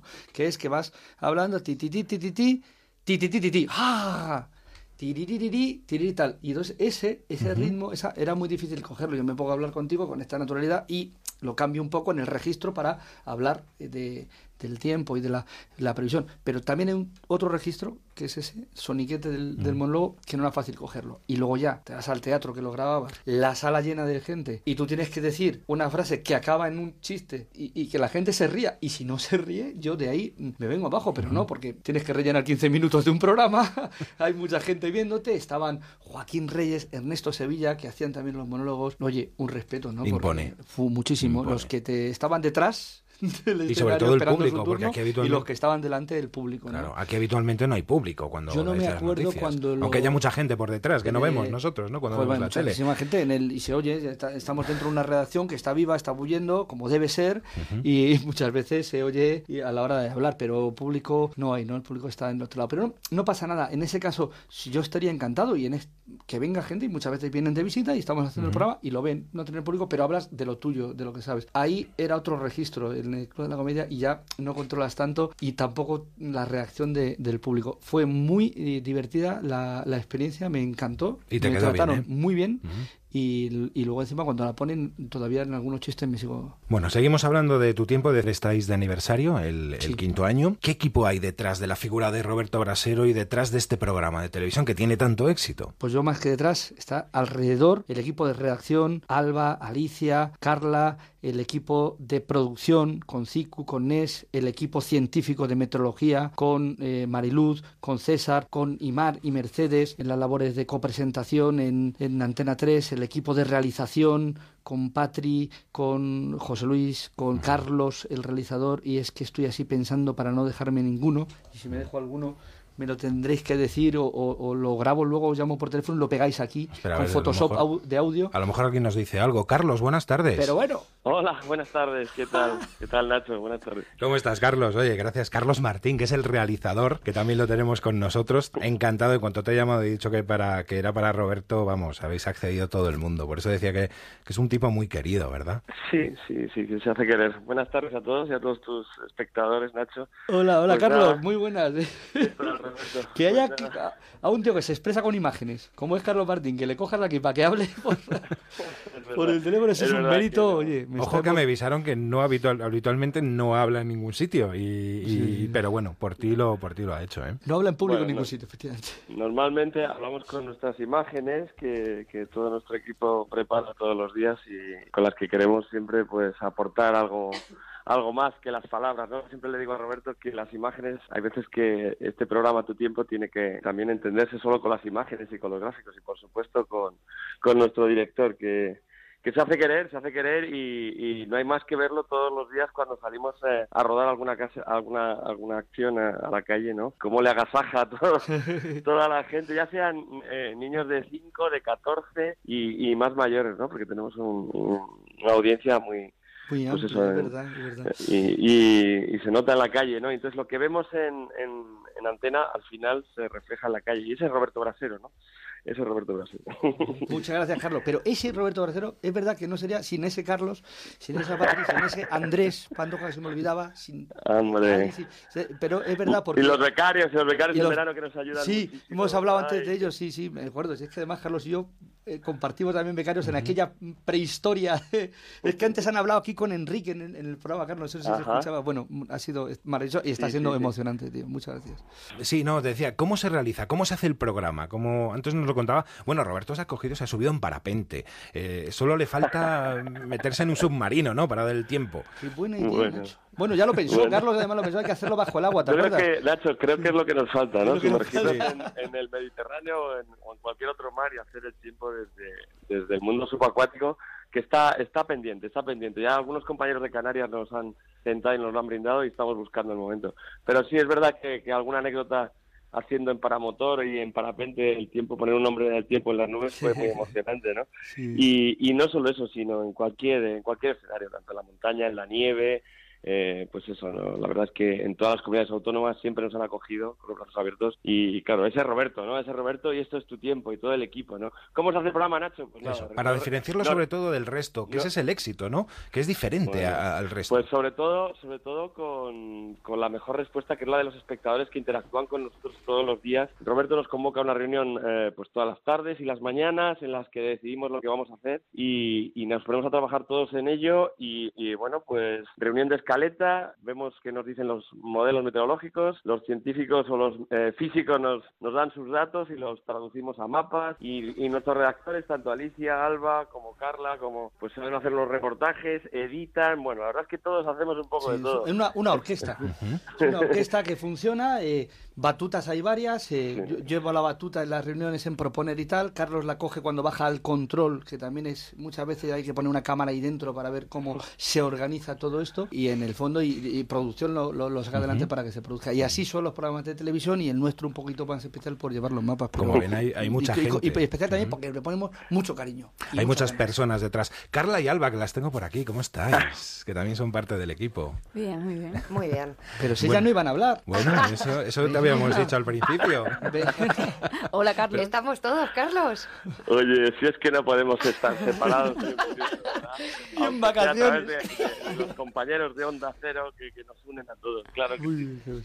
Bueno, ¿cómo es Roberto trabajando? ¿Cómo, cómo es la experiencia de trabajar con Roberto y con, con Carlos y con, con el resto de, de equipo? Veo que hay muy buen rollo entre, entre Espera, el equipo y eso a, es importante. Voy a aprovechar, voy al baño, venga. Salgo, entonces habláis con... con... No, no pasa, no pasa nada. Pues. Vuelvo, no, aprovecho un momento, me voy. Pues yo creo que somos una pequeña familia, somos muy poquitos y en mi caso, por ejemplo, y en el de Alicia... Es que hemos crecido con esto. Empezamos en el dos mil once y aquí seguimos mano a mano con Carlos, con Patrick, con, con Robert. Y muy bien, es un jefe que no te suele echar mucho la bronca, por lo tanto se agradece. Pero cuando se enfada, pues se enfada, obvio. ¿Tú bueno. qué? Mira cómo se ríe Carlos, ¿por qué te ríes, bandido? Es la última con la que me enfadé el otro día. ¿Sí? Sí. ¿Qué pasó? Pues no, no, me enfadé, me enfadé. Ya lo sé, me olvida. ¿Por qué?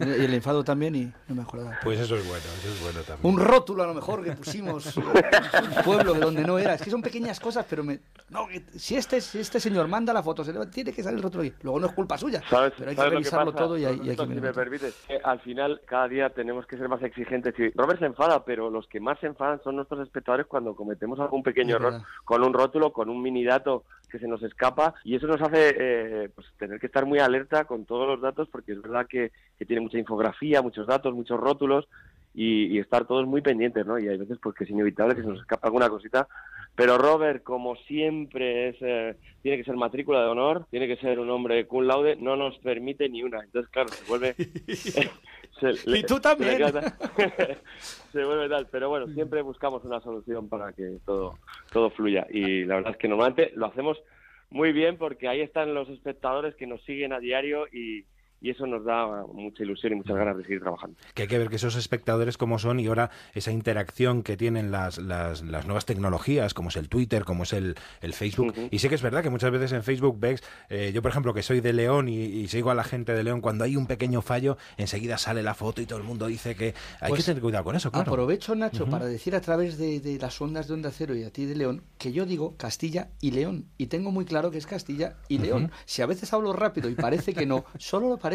Lo tengo muy claro. O sea, que recibe porque... algún que otro correo, sí, ¿no? Sí, por pero, lo que veo. Pero si es, si es, si cuando es, es. Pero en este caso no es, porque yo lo tengo muy claro, así que en ese caso, eh, tranquilidad. Solo deciros una cosa, que, que seguimos trabajando. Sí, Supongo sí. que Roberto ya os habrá contado todo lo que va a ser la nueva temporada de alguna manera. Ahora se lo, lo, a o, o, o lo, o lo resumirá en breve, pero Roberto, estamos a tope con, con la nueva historia. Acuérdate del tres D, del sí. trescientos sesenta. El tiempo en trescientos sesenta, es que eso va a ser, va a petar eso. ¿Qué es eso del tiempo en trescientos sesenta? Pues eh, que te lo cuente Carlos. Venga, Carlos, ya que estás, aprovecha, venga. Bueno, pues nada, es una acción que estamos todavía teniendo, haciendo algunas pruebas con ella, pero que vamos a intentar aplicar en breve en nuestro super pantallón. Y bueno, pues a través de, de las nuevas tecnologías, el mundo del trescientos sesenta y, y un poco a través también de la realidad virtual, vamos a intentar introducir algunas, algunas imágenes en las que nos permitirá llevar a los espectadores a escenarios pues en los que a veces no es fácil acceder, y podemos tener puntos de vista en, lo que Robert, en los que Roberto nos enseñará con toda la calidad posible pues otra manera de, de contemplar eh, tu tiempo y de poder visitar pues eso, escenarios eh, a los que muchas veces no puedes hacer. Os pondré un ejemplo, como puede ser la cúspide del Teide, ¿no? que, que tenemos ya un ejemplo sí. muy, muy bonito, ¿no? en el que podemos ver el Teide nevado, ¿no? y subirnos a ese, a ese a esa montaña, a ese pico, de, a esa cumbre de, de España, ¿no? Para, para poder contemplar. Y eh, el mundo trescientos sesenta nos va a permitir mirar hacia, hacia los trescientos sesenta grados, ¿no? Y es una, es una acción que, que queremos desarrollar, que ya está desarrollándose y que vamos a intentar lanzar esta nueva temporada, ¿no? Y aprovechar y... los recursos que tenemos y, y sobre todo que nos gusta lucir eh, lo que uh-huh. tenemos, ¿no? Y en España, que es tan maravilloso, y verlos así mucho mejor con estas nuevas tecnologías que te permiten disfrutarlos aún más. Claro que sí.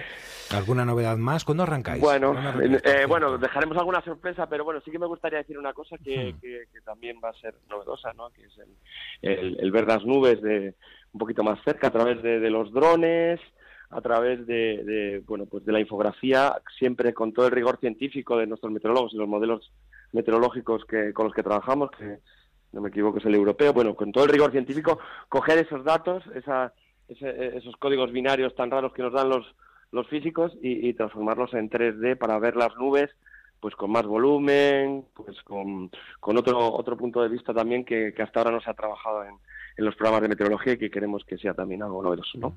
Y bueno, y más cosas que ahora os contará Roberto. Bueno, ¿cuándo arrancáis? ¿Cuándo arrancáis, por cierto? Bueno, no para. Eh, pues, yo, pues, no para, sí, no para pero... Y luego eh, los, el cinco de septiembre cumplimos cinco años y luego a partir de ahí tenemos, yo creo que otros cinco años para ir aplicando todo esto. Seguro pero que no, sí. Siempre hay un momento de, de inflexión y de cambio, pero bueno, a partir del cinco de septiembre poquita, una, un poquito uh-huh. de estas cosas se irá viendo y luego cada día, si se puede, pues iremos creciendo cada vez más y aplicando más novedades. Pues Carlos, muchísimas gracias, lo dicho, por haber estado con nosotros. También a Carla y a Alba, vosotros, y darle esta Muchas pequeña gracias. sorpresa, aunque ya estabais aquí. A, Estaban de, a, de espectadoras, Roberto. de oyentes. Digo, venid ah, a ver cómo bien. se hace un buen programa de radio, ¿no? Oye, Carlos, muchas gracias, amigo. Nada, a vosotros. Nos vemos en breve, chicos. Un saludo. Ahora. Chao. Adiós. Bueno, eh, Roberto, además, ya para finalizar, eres una persona muy comprometida, ¿no? Sobre todo la Fundación Antena tres eh, es un poco imagen de, de ellos, ¿no?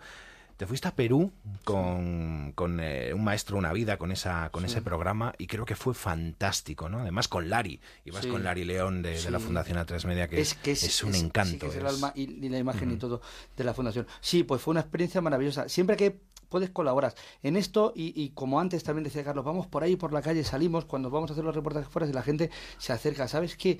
¿Por qué también? Porque yo me siento un privilegiado de poder contar cosas por la tele. Hago el trabajo que me gusta, contamos cosas bonitas y, y me gusta, y, y la gente te da mucho, ¿no? Te da mucho, te da su participación de, y devolver un poquito de eso, que en el fondo es tu tiempo, dar tu tiempo para ir a, a visitar a alguien, o dar tu tiempo para pararte con alguien a hablar mientras vas cruzando la Plaza Mayor de Valladolid, yo qué sé. Pues a mí no me cuesta tanto porque estoy creyendo que estoy devolviendo algo que me dan. Y eso la Fundación, además de A tres Media, te lo permite mucho más, porque están muy bien organizados, trabajan muy bien, y te permiten, te dan a ti, tú, tú crees que estás colaborando con ellos, y, y es al revés, te dan la oportunidad de que tú te expandas, uh-huh. des, des algo tuyo y, y que tan merecido es muchas veces, ¿no? Pues Roberto, creo que te hemos conocido un poco más, cosas que no te esperabas, seguro que no te esperabas esta Mira, entrevista, pocas que, como esta te habrán hecho, o ninguna. Eh, hace mucho, pero por una vez, no sé si llam, llamaron a mi madre y habló, no sé, hace muchísimo, no, no me lo esperaba, me esperaba...